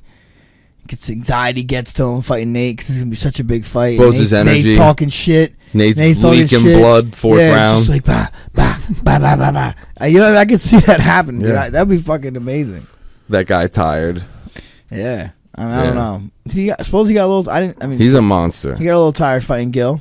Yeah, he Gilbert, did. you know? He did. He- That was a real But he took some. He took some damage. But Yeah. that, that's that's the cream of the crop Yeah. that he fought with. That was Yeah, his first yeah. like real, real. that test, was a real say. test for him, and, And he took damage. and he showed up. They kinda took a risk with that. He that. did, Yeah. like Frankie With said. that he- he did look gassed. He did look gassed. So, and Nate doesn't really gas. Every division's crazy. Yep. Oh, Every yeah. division's crazy. Yeah, it's it's yeah it's deep. Ngannou has one, one fight left on his contract. I need to see Oh, him and. Jon Jones, man. Them two need Would to love fight. to see that. Them I two think need they're to what are they fight. trying to do? Jones and uh, Stipe. I think I think that's the one they're trying to put together. That'll be a good fight. Uh, That'll be a good intro probably end of the fight. year, maybe. You know, every every class, every I'm I, I love it. I think it's it's probably yeah, it's my favorite sport, 100. percent It's my most watched sport, my It's most really my only sport. sport. Yeah. I don't really watch anything. I watch interviews. I watch on a little YouTube. football, but- like I'm so invested in different, like like a weirdo. Like I watch the vlogs and stuff, the UFC vlogs. You know what I'm saying? No, what's that? V- Oh, vlogs. Or whatever the the little episodes they do leading Like- into the like, fights. Yeah, like uh, oh, what are they called? Um, embedded. Exactly, Embedded. Yeah, sorry, yeah, yeah, yeah. I love them. I think it, you get to know He, the he character. said vlogs. yeah, vlogs, video logs. They are If I, I know, I know, I know, if I. I had I said never- that, the whole show would have ground I, to a halt. I never heard v. I never heard vlogs. Vlogs. Video logs. I, I know. get it. Nah, you're right. Vlogs. Vlogs. Should I say vlogs? You would have known that. Roger leaves. Vlogs. That's great. So, um, let's talk about the other name you go by. Yahweh the Cosmo. Where did where did you get that? Yahweh. Does that mean God? What is Yahweh, Yahweh? means I am in Hebrew. I am. I am And- Yahweh. So, Yahweh. how did you come to? Did somebody give you that? Were you given that name when you were over there? Or When I went through like the second phase of my awakening, it was a whole summer after. I didn't get hospitalized. I was like, wait a second, this is familiar. I'm gonna, I'm cool. Like this is what it is. This is how I see the world. You know, I was uh, at a friend's house. Got kicked out of my house at the time, and uh, my friend's parent, very very sophisticated, like educated guy, like on his own, from from the Bronx, and he was talking about this word Yahweh. And I started writing in poems or whatever, and I would write Yahweh at the bottom because I liked that expression. I am because that's how I felt at the time. Like I just am. I am who I am. Like I don't know. You know, it was weird times. You know, and then the Cosmo was in my bloodline, and I didn't like when people said Yahweh, Yahweh. Like that's the Hebrew God. That's the Judaism God. I was like that's not why I'm using it. You know, it was kind of like given to me. And then to Cosmo I chose because it's in my bloodline. It means universal twin. So the name means I am the universal twin. You know, that's all. universal twin, Yeah, I'm like To the twin of the universe. twin of the universe. Yeah, like the twin of the universe I got you. as a writer in that in that space. You're a Gemini. In the Vedic astrology, when I studied with the, the yogi, I was a Gemini mm-hmm. in their in their charts. But in the Western astrology, I'm I'm a Virgo. September. How much faith, belief do you put in that in in astrology and what it says about us and what it says? Like, you know, I'm a Gemini, so they say that I have two personalities, and you know, or not that I, but the Gemini's do. I wouldn't say that that's completely inaccurate, by the way. But how much faith do you put in that? I just think it varies. I, I definitely think it, it is a good measurement. It comes from ancient times. They did utilize them as ways to make sense of, you know, the soul when it comes to Earth and like your personality and things you're connected to. Because when you take form, the universe is everything's in certain places. So that's kind of why they do that. Mm-hmm. Like at least that's that's what the yogi taught me. I just don't. I don't know. I, I just think we we we're attracted to what we like. You know. You said you're a Gemini, and in what? in the in in the the Vedas in the, the the four books of knowledge from from uh Atharva Veda. is that because their calendar differs from our calendar? The way he measures it is based off of like down to the minute. Gotcha. You're born and he does like a whole star chart reading and and in that moment your energy is associated with a certain um you know symbol, I guess Yeah. you could say. And out there I'm Gemini and and a lot of those things I do resonate with, but then also the Virgo things I do too. You know, so it's like I don't spend too much time on those uh, zodiac signs. From that astrology standpoint, where Yeah. my, my birthday falls in the calendar, I'm a Gemini, but most of the people I've dated call me a fucking bipolar fuck. So Roger's two personalities are dumb and dumber. nailed it. I would say that's accurate. I would say Listen, man. If if you have to get mad and, and, and get angry, then I don't know. I think I don't think the person understands you. You know, I don't think you should even have to like get mad. I feel like that like demasculates us as men. You know, Getting mad. a hundred percent. I've worked on that very Well, no, hard. not not saying I'm perfect. I'm talking about just in terms of a relationship with a woman. Yeah, Like yeah. two people working together. Right. Like you know each other's good parts. You know your bad stuff. You know what you're working on. Like if my fiance is like trying to get me mad, like I just think that demasculates me. And if I'm trying to get her mad, Oh, no. it like defeminizes her. If Oh, she's yeah. getting all angry yeah. and I'm out loud and I'm angry, like it just like changes who you are a little Right. bit in your relationship. Of course, because you yeah you can't forget what's said, right? Yeah. you can move on, you forget, Right. but if you could just like be like a lion, like lions don't get angry unless they have to kill, right? They just chill. You know? Lions don't fight with each other. Male lions don't fight for dominance. Absolutely. They got Yeah. it, right? Mm-hmm. Yeah, they got Probably for, for mating right Yeah. and Well, that's what- territory. That's what, But most, there's an understanding. Most of understanding. us men fight for. But there's an understanding amongst them of who's the dog, like who's the head honcho. Don't fuck with that guy. Like I, that that hun- that has to. Yeah, to but there's always an up and coming dog that's trying to get you know like there's a there's a there's the the alpha They the old, the old one, but then there's there's the outsider roaming around that's kind of up and coming. He's the young buck, or not the young buck, but the young lion, and he wants to take over the the harem of uh, lionesses. And Are you talking about Lion King? no, I don't know. I've definitely watched that because I have kids, but no, That's great. I'm just talking about in every animal kingdom in the world. It's, Yeah. it's the the top dog is always challenged. You know, But the Sphinx in Egypt is part lion, you know, and they have it facing the the a lion astrology in the stars, like a lion gate of stars. They have the Sphinx facing. okay. it's, So, it's insane. so what does that mean, though?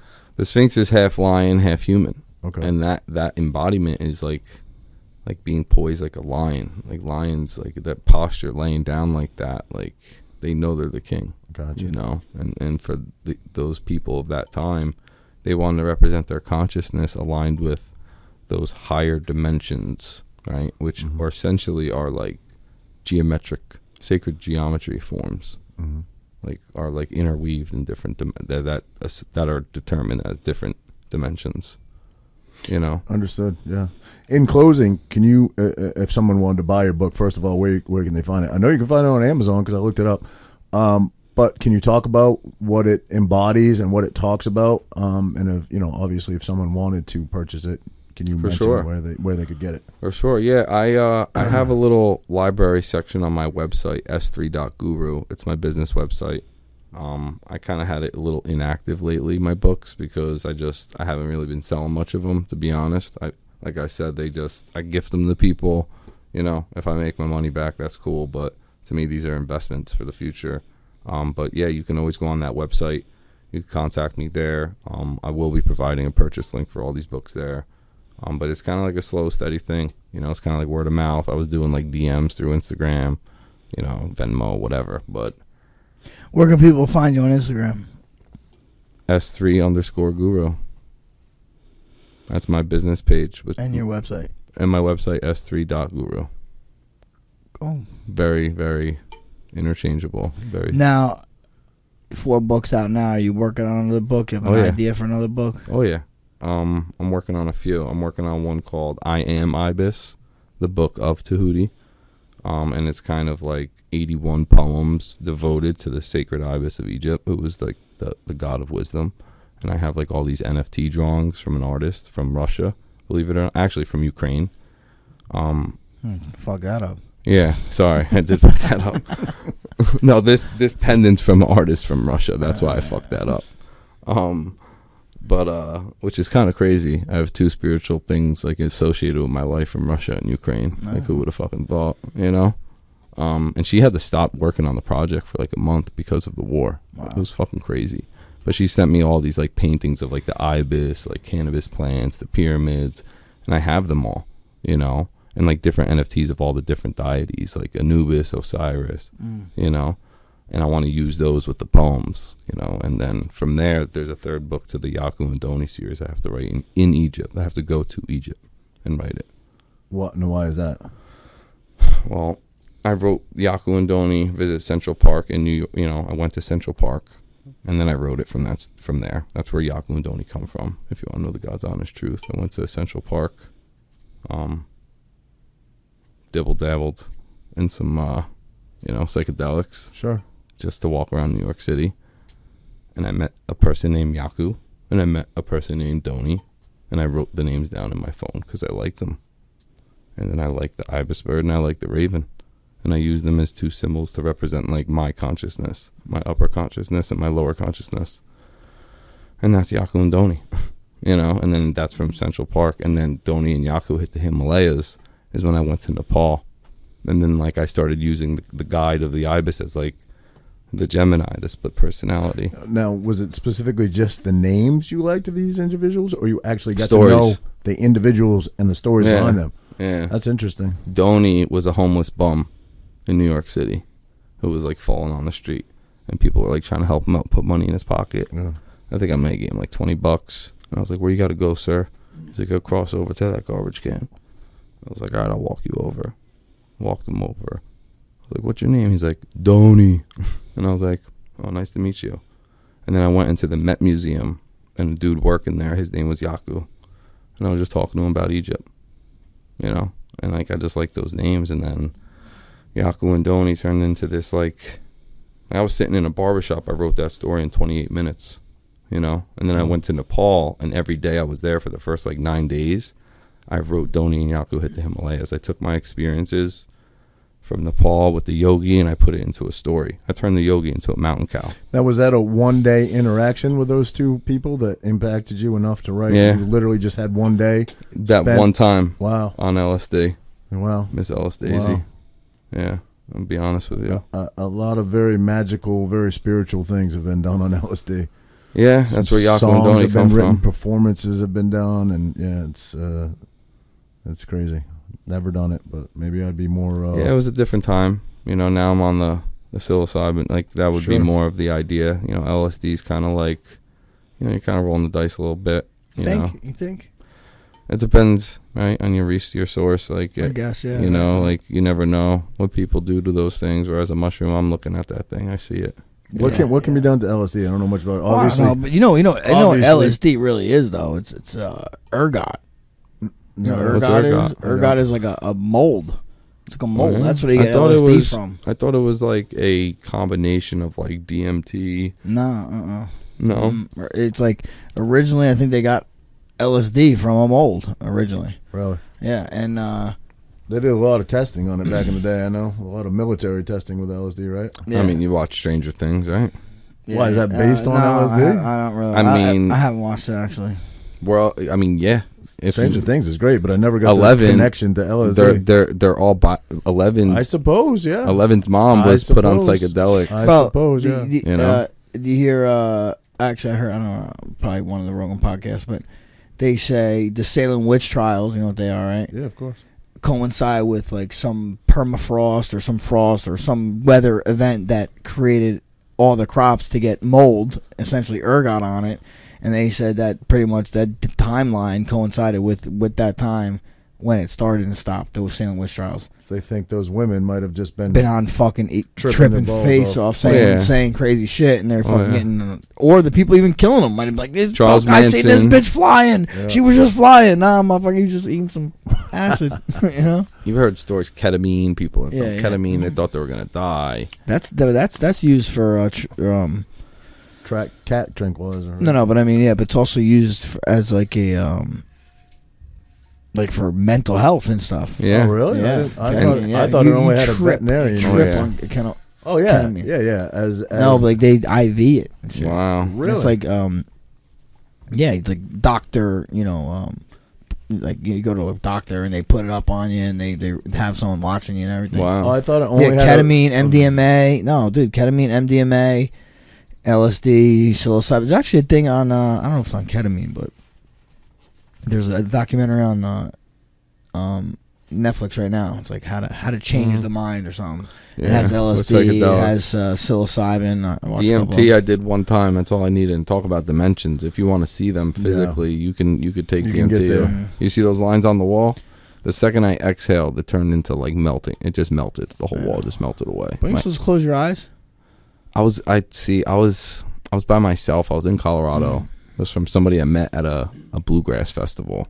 You know. Because I did DMT, I didn't get all the way there. You know, because they talk about you got to get all the way. Oh there. no, I I once I exit I hit it out of a bong. I forgot that it wasn't weed. Like it was LSD. It was uh DMT. So I like ripped it. I totally You're forgot in supposed the to, moment. but you're supposed to. Yeah, I I ripped it, and once I exhaled, literally my eye, the walls melted. My hands turned into pink flowers. They had like breathing spores on them.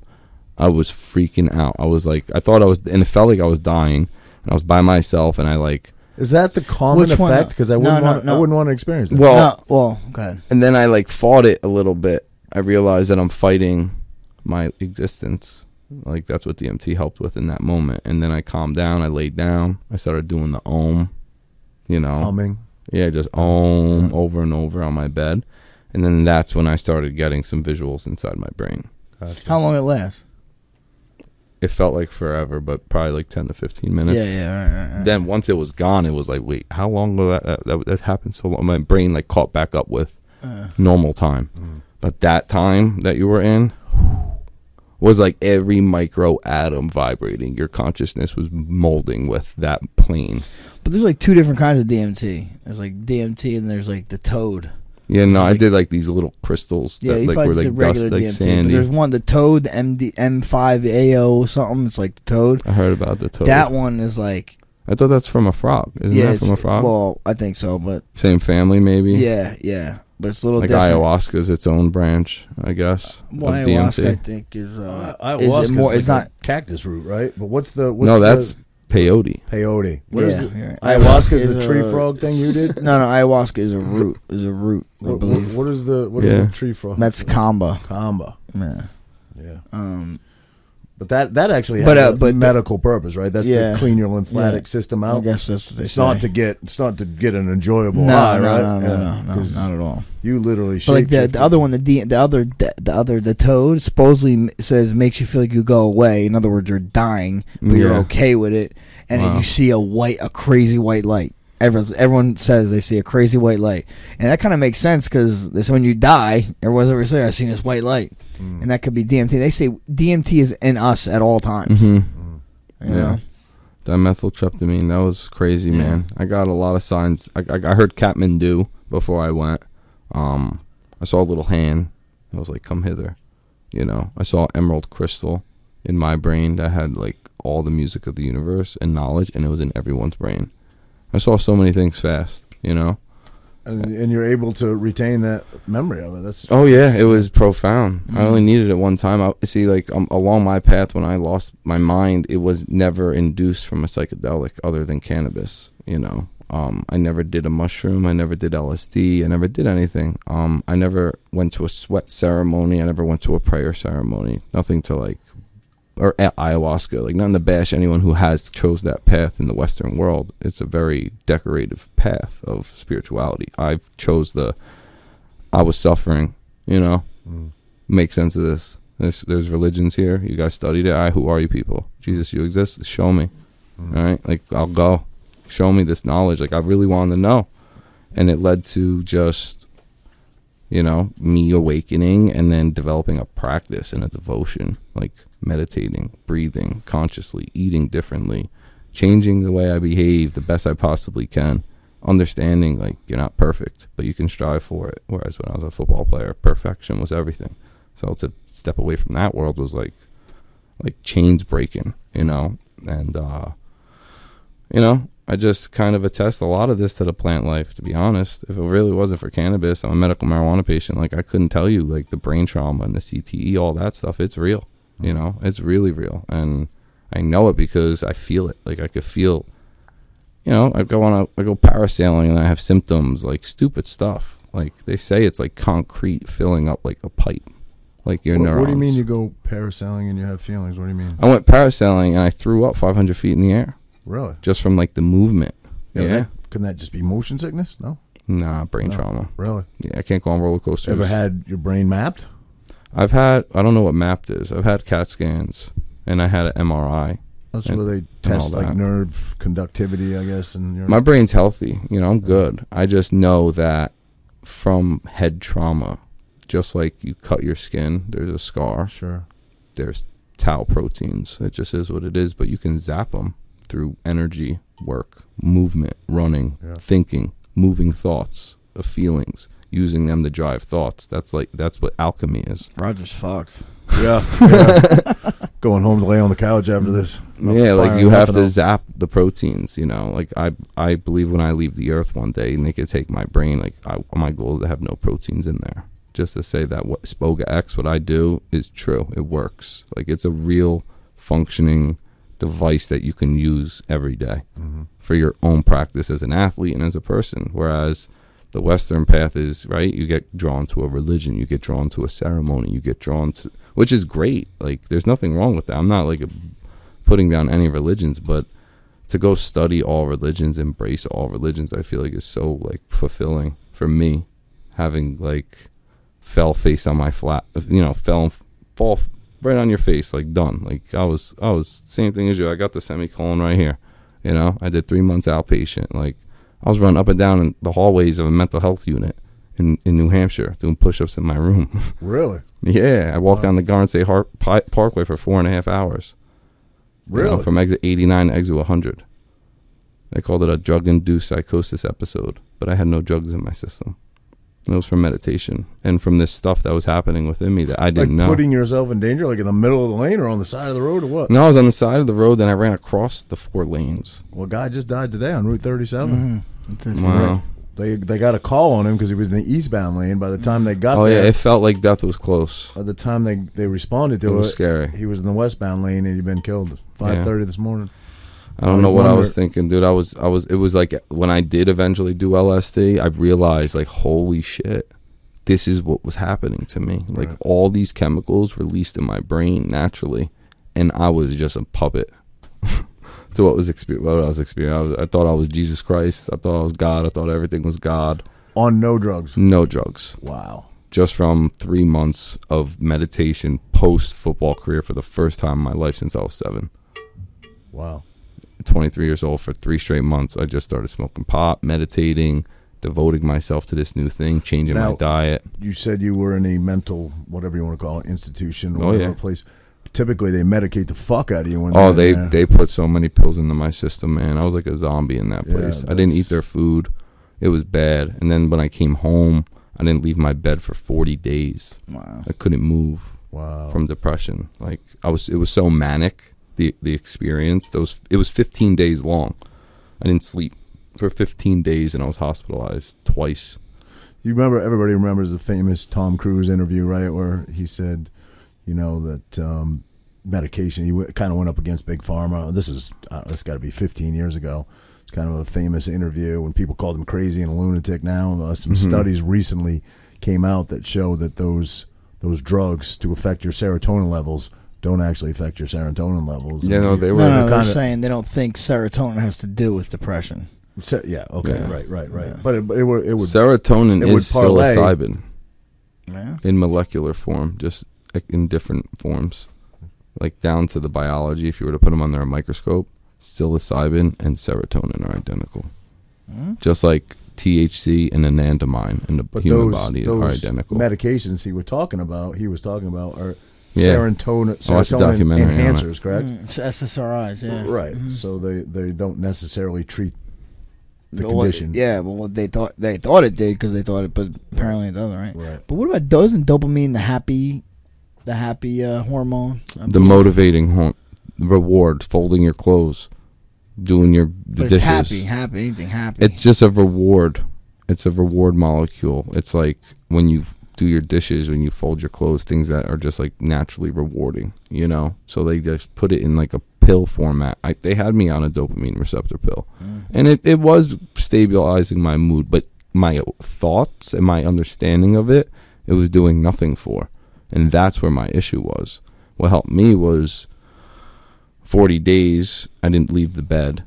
I got down to like to 170 pounds. It really was, was really scary shit. And then I got prescribed uh, what's the blackout pill to make you go to sleep? Ambien. Ambien, I yeah. convinced the doctor like I need this to sleep. So now I had a whole pill, whole thing of Ambien, I was on that for a and I was dealing with mental health, depression, where I could have just taken the whole thing and swallowed it if Yeah. I wasn't strong enough. You Yeah. know, every night I looked at it, I was like, and those thoughts were there, but in my mind, I realized the difference between reality and what my brain was saying Yeah. and like what I'm in control of in my story, like what I can do to myself. Like this is I this is me. Like you know what I'm saying? Like if I gotta wipe my ass, I gotta wipe my ass. if I gotta eat, I gotta eat. You know what I'm saying?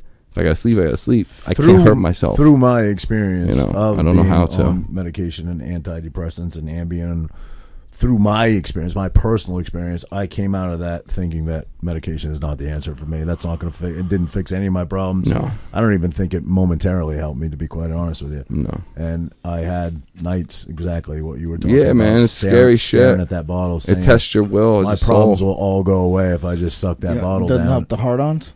No, no, No, I not couldn't. even that. When you're depressed, brother, that's your last thing you're thinking about. But then you're like, Oh, what got if? the You- blue pill? And you think about like your story. You think about what people are thinking. Like I couldn't. I, I it wasn't me. It Right. wasn't me. It was something else, and I Correct. wasn't familiar with it. And then when I went to outpatient for three months, five days a week, from 9 a.m. to 4 p.m., and I saw alcoholics, and I saw heroin addicts, and I saw cocaine. I saw everything, and I was just like, man, my I'm not. It's not that bad. Puts things in. I smoked some pot, and I meditated and walked down the highway. That almost happens to everybody. I hated myself for a while for that. Like as an athlete, right? You've you've lost a fight. I'm sure you probably like were down on yourself about it. Like I walked down the Garden State Parkway for four and a half hours. Like why the fuck did I do that? Like I was so like like what the fuck was I thinking? Like I was so like pissed off at myself as it like a person. Mm. And then when I'm around these people, I'm like, this guy, you know, he just overdosed last week, and his kid's dead from overdose. Mm. You know, his Yeah. wife's just trying to keep him alive. This lady told me to stop bringing a glass bottle with my water because it's reminding her of alcohol. This kid's bipolar, cursing off this girl about her sex issue. Yo, it was crazy, dude. Honestly, I loved it, and it was all processing, processing. Them providing a space for me to talk about my family. Like I would never talk about problems with my family to people. You know, I just bottled it. Now I'm going to therapy, and it's like, wait, what? I gotta talk about something. Mm-hmm. Well, I don't like when this happens. I don't like when this happens. I don't like when this happens. Okay, next person. You're like, okay. And then you go for three months, five days a week, and before you know it, like all that energy that was locked up inside you, if you try, it will come out. Like you will have a better understanding. But then the next levels, the self care, the self love, the meditation, For me, when I was in that space, it got me out of the house because I was in such a routine. A, I was Yeah. in such a dark hole, and I wouldn't leave my house. And it, You do it got- outpatient? it just got me out.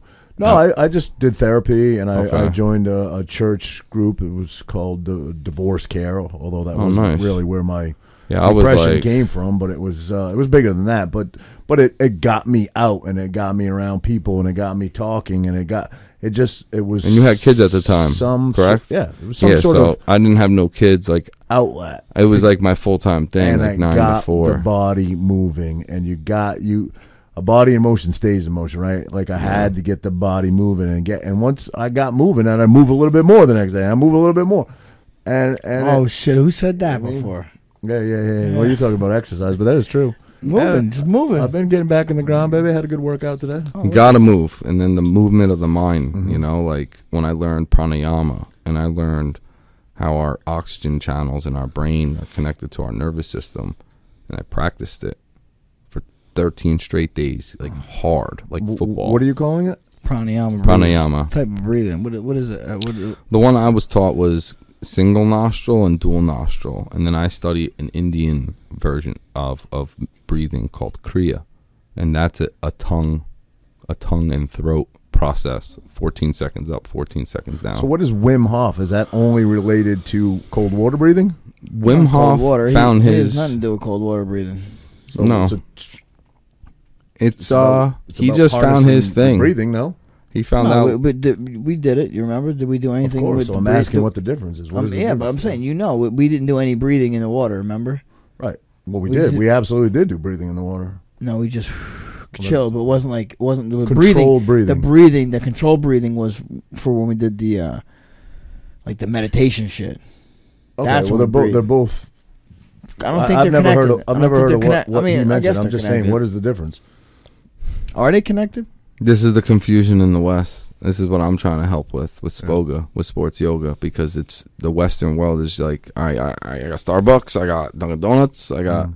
you know, like, but it's coffee. Wim Hof isn't You know from I'm? America, is he? It's all the same. Iceland. Iceland breathing or is Iceland. breathing's all. I'm saying breathing's all the same, and like Wim Hof just created a platform where he's giving people understanding that through his suffering, he found out sitting in cold water calms his nervous system, calms his his, his pain, you know, and his breathing techniques are kind of like adrenaline focused, you know. It's But- like Yeah.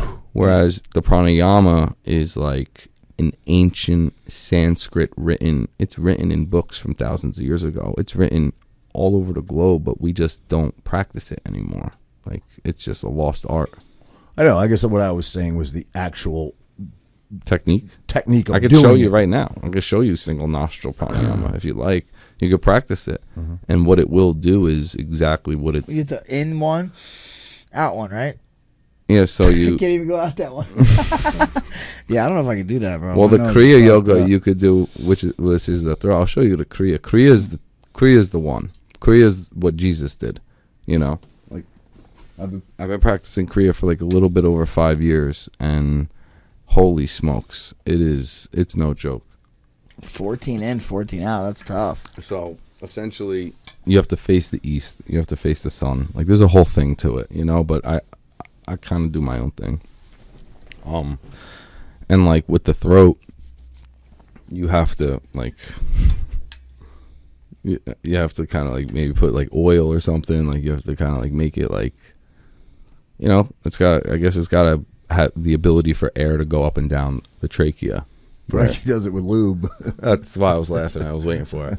I couldn't believe I beat him to that. I was waiting. For Bro, it to it's so old. I did, it was such low hanging fruit. I didn't go after it. I was waiting for it. I kept waiting so for it. you curl the tongue like that, okay, and obviously you're in a meditation. And when you do the inhale, the sound is ha, H A U. So it's like, and you're focusing on like the base of your spine, and you're imagining a pipe, a hollow pipe, and when you start with that inhale.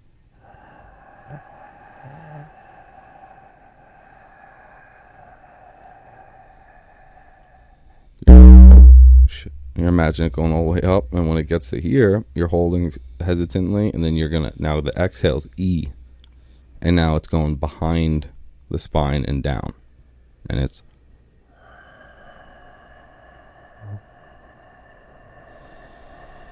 and you go 14 seconds down, and you just do that 14 times, and then there's different postures.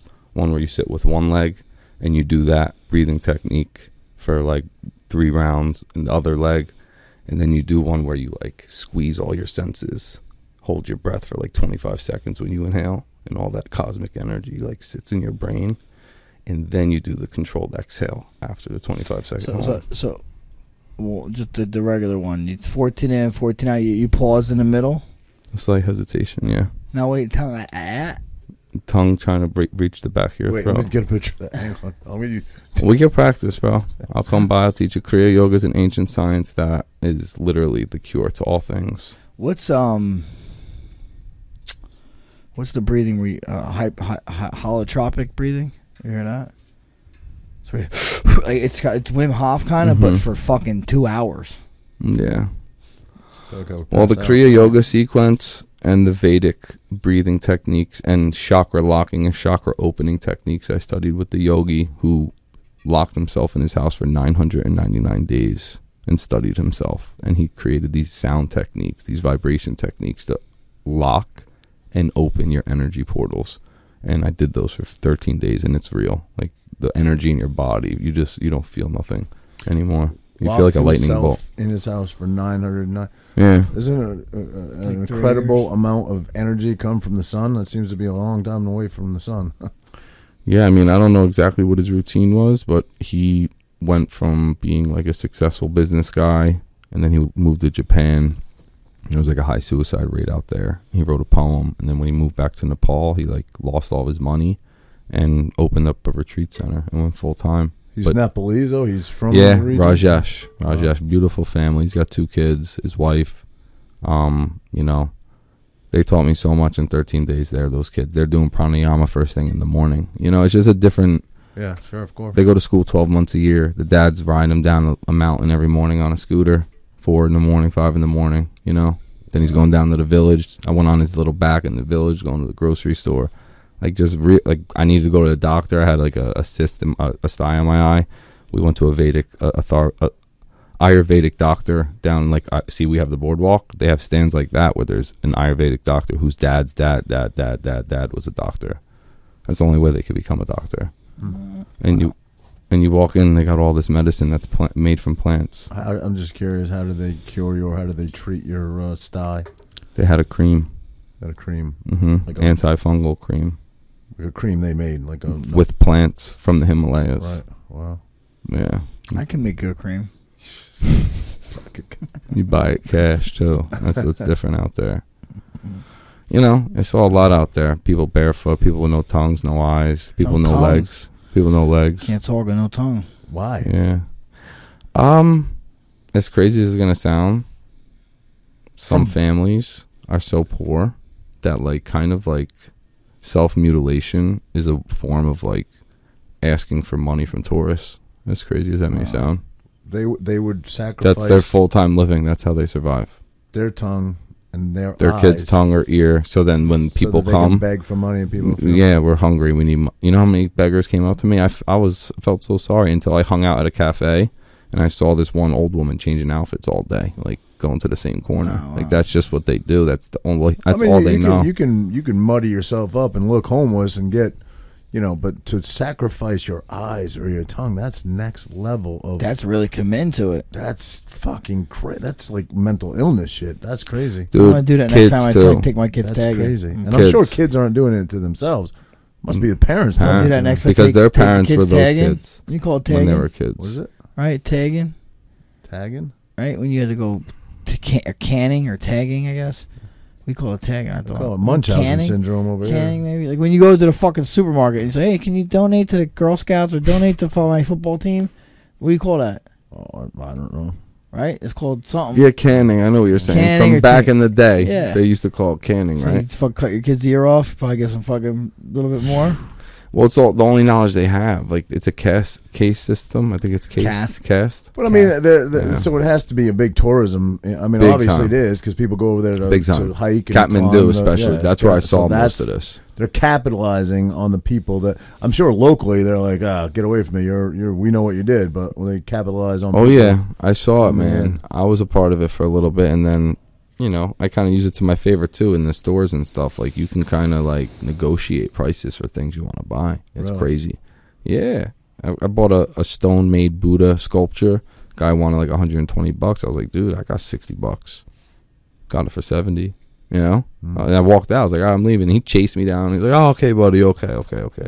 It's like, all right, word. Here's 70 bucks. See ya. You know. Like they'll they'll do that. When I came back to America, I was trying to do that here. I was like trying to negotiate with people. Like, what do you mean I can't negotiate? I'm the one who got the money. What are you talking about? You really? You don't think In that? the city You, you don't think you can know? Yeah, like pretty much most places you can, where it's not where it's not like corporate owned. Yeah, right. If it's not corporate True. owned, because they're not allowed to do that. If Yeah. it's if it's any sort of family business or anything like that, I feel like there's always a room to negotiate. Yeah, no, you're right. I guess you're right. I just haven't exercised that, you know, because it's just like I don't know. America's just a little different. When I came back, I was like, man, people don't even say hello when you come out of a bank. Mm, mhm. you know. Whereas there, people are barefoot. You know, women got, you know, uh, gro- food on the back of their head in a basket. Like, Y- y- y- but yeah, I I agree. Especially the area And they greet you. New York, They New Jersey. People aren't very doing. friendly around here. But you lived in New Hampshire for a bit, yeah, bro. When I go home most to friendly Maine, people in the world. when. I go to Maine, everybody waves to me. Yeah, no, Everybody very waves. friendly, very You know? friendly. It's your only guy on the fucking road. Well, the other person that just waved at me is on the road too. Oh shit! Yeah, I just think that we live in a. In a I like to be nice and wave. I, listen, I don't know why. I love where I live now. I love New Jersey, but it's not a very friendly area. It's really not. People can be motherfuckers. But then here. when you leave, you miss it. yeah, I do. I, I I, admit it. it. I admit it. For Even five when- years in New Hampshire, I missed Jersey. I and did then too. Five months in Colorado, I was like, I miss the slumps. I, I miss I miss the slumps. I just miss the grind. Like Yeah. out here, people like got something to People prove. are gritty here. They got chips on their shoulders, Yeah. so it Yeah. kind of pushes you. It does. Whereas Got to be competitive. The Vail Valley was a little pretentious for a kid like oh, me. I'm sure. I Vail couldn't has do it. Yeah. I couldn't go to the bar working, and this guy, you know, Guys are killing that mic, man. You Blowing know, my ears. There up. we go. this guy he's got like a comes from like a family of like they own gas companies or something Right, you know and he goes behind the bar and grabs himself a beer and i work there Right. like i couldn't do it no more Yeah. you know they're locals but like what the fuck Yeah. you just go behind the bar and grab a beer like i'm trying to work i'm like a nobody you know i'm But not you're from here catering that area caters to a money crowd too, so that's what you different world from here like com- Yeah. complete I, I mean i was at a place called uh, roadhouse i was worked at a steakhouse basically wild game rocky mountain oysters you guys know what rocky mountain oysters are Think goat Yeah. nuts or something. bull testicles, Bull something the. Liver King would probably like.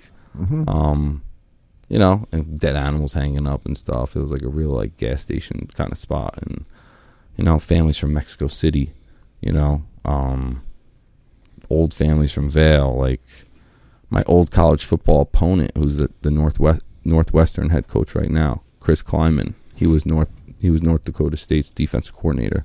He was on vacation with his family, and I served them. And he was the defensive coordinator like a season or two before. Like it was real weird out there, you know. I was like, I, I gotta go back to Jersey. Like, it's a clear sign, you know. Like, I got work to do, you know, not just sit up in these mountains and meditate all the time. Mm. Like, it's great. I love it. It's blissful. But I want to sh- I want to share this. I want to give people the opportunity to realize that you could change. Like, I I was a football player, athlete, always good kid, kind. You know, definitely people thought I was conceited, but I was definitely just cocky in a little bit. Because if you're a football player, you gotta be a little cocky. You know, straight up. You I gotta bel- believe. you gotta believe in yourself because you will be told over and over that you can't. Mm. You're not going to score. Not the first play. Not the first. Not this team. You know, you're not fast enough. You, you don't hit hard enough. Like I was the kid. Like when I showed up freshman football, the freshman coach is like, "Listen, you can't score every time you touch the ball." And I said, "Watch me." And first first carry, I took it 80 yards, and he was like, "All right, I'll shut I'll shut up." Like you got to be like that a little bit in football. Maybe in in fighting too. Like you got to be a little bit of a prick.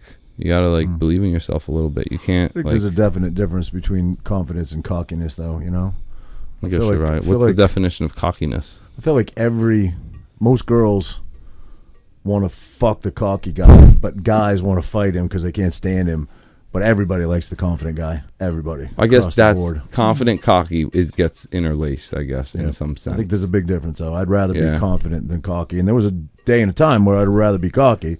I guess uh, it's more from the outside. I, I, I guess like I was viewed upon as cocky. I was confident inside, but I was defensive. Like if someone was trying to tell me I couldn't do something, Yeah. I couldn't control that. But I think that's confidence. Some people would have called that cocky. You know, Cocky is you need everybody to know it and see it. You no, need- I, that wasn't my and thing. when you're not on the field, you still need everybody No. to know it and see it.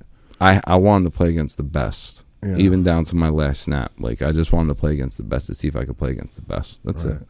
I wanted to see if I could play against the best. That's why all I wanted was a camp. Yeah. If I was healthy enough to go to the NFL camp, that would have done it. I would have been like, holy When shit. you have to tell everybody you're the best, you're cocky. When everybody else is telling other people you're the best, you're probably confident. yeah, I mean, your opponents, the coaches, like when I was told from coaches, like the head coach from Maine, after my last season against them, like he looked at me, and honestly, like he voted me amongst all those coaches that off season, that season for me to get elected onto third team all conference. I made second team both seasons before.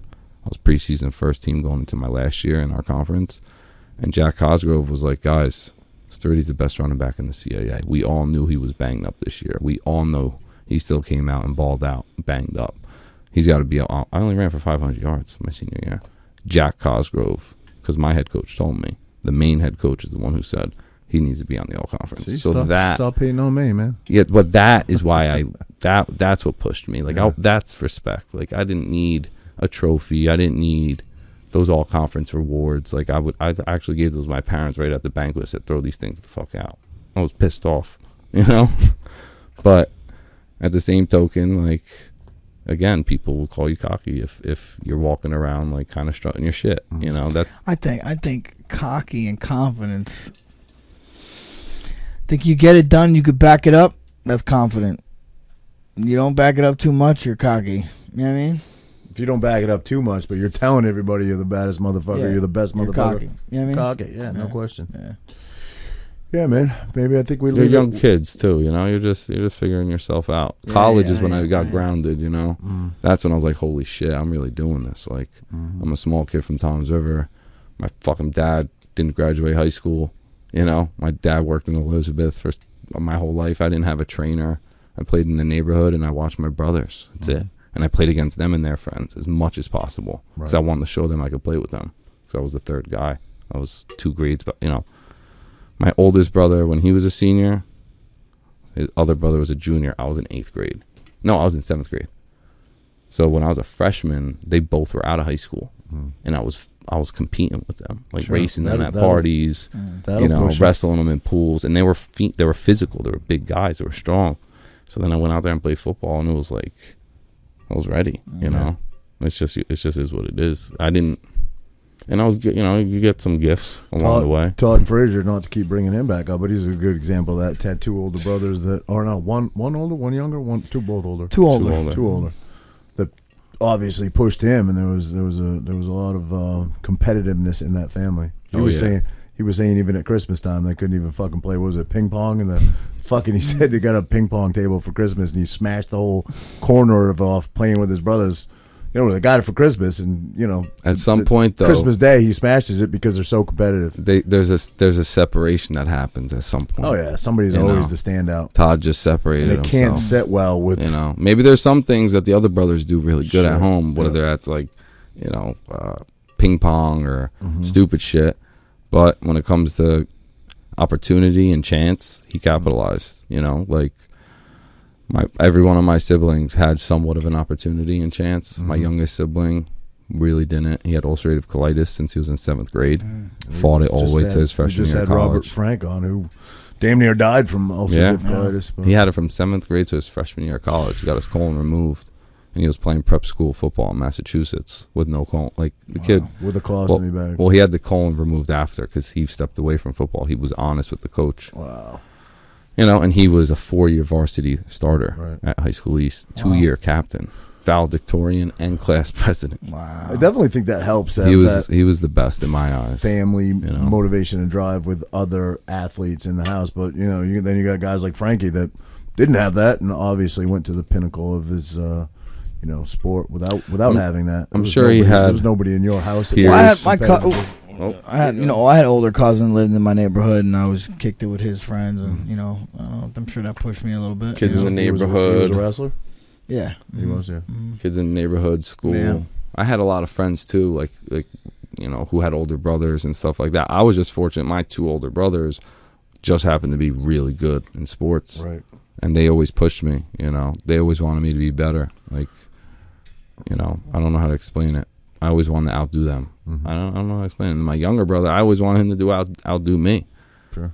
You know, but yeah, there's like that competitiveness no matter what. Now though, as we're adults, now there's kids. You know, now we're just kind of just chilling, like we just just living life. But back in those days, yeah, we definitely a lot of fights and wars in that house, hundred percent. I believe it, man. It was a jungle, hundred percent. Yeah, man. I think uh, I think we can leave it there, brother. It was a it was a pleasure, Yeah, thanks an for honor, coming on. Nico, to have you on. Good times, brother. Always. Yahweh Appreciate in the you house. guys. You got Thank to you uh, you got to sign our board, pal. We have all the That's guests right. sign it before you Sure. leave. So I got to give you the Yahweh the Cosmos signature. absolutely, man. Go. Yeah, hundred percent respect. we got some new Thank reading material for our coffee table here too. Yeah. So Absolutely. yeah. appreciate you, bro. Thank you, Thank you brother. for Thank coming you in. guys. Appreciate you guys. God bless.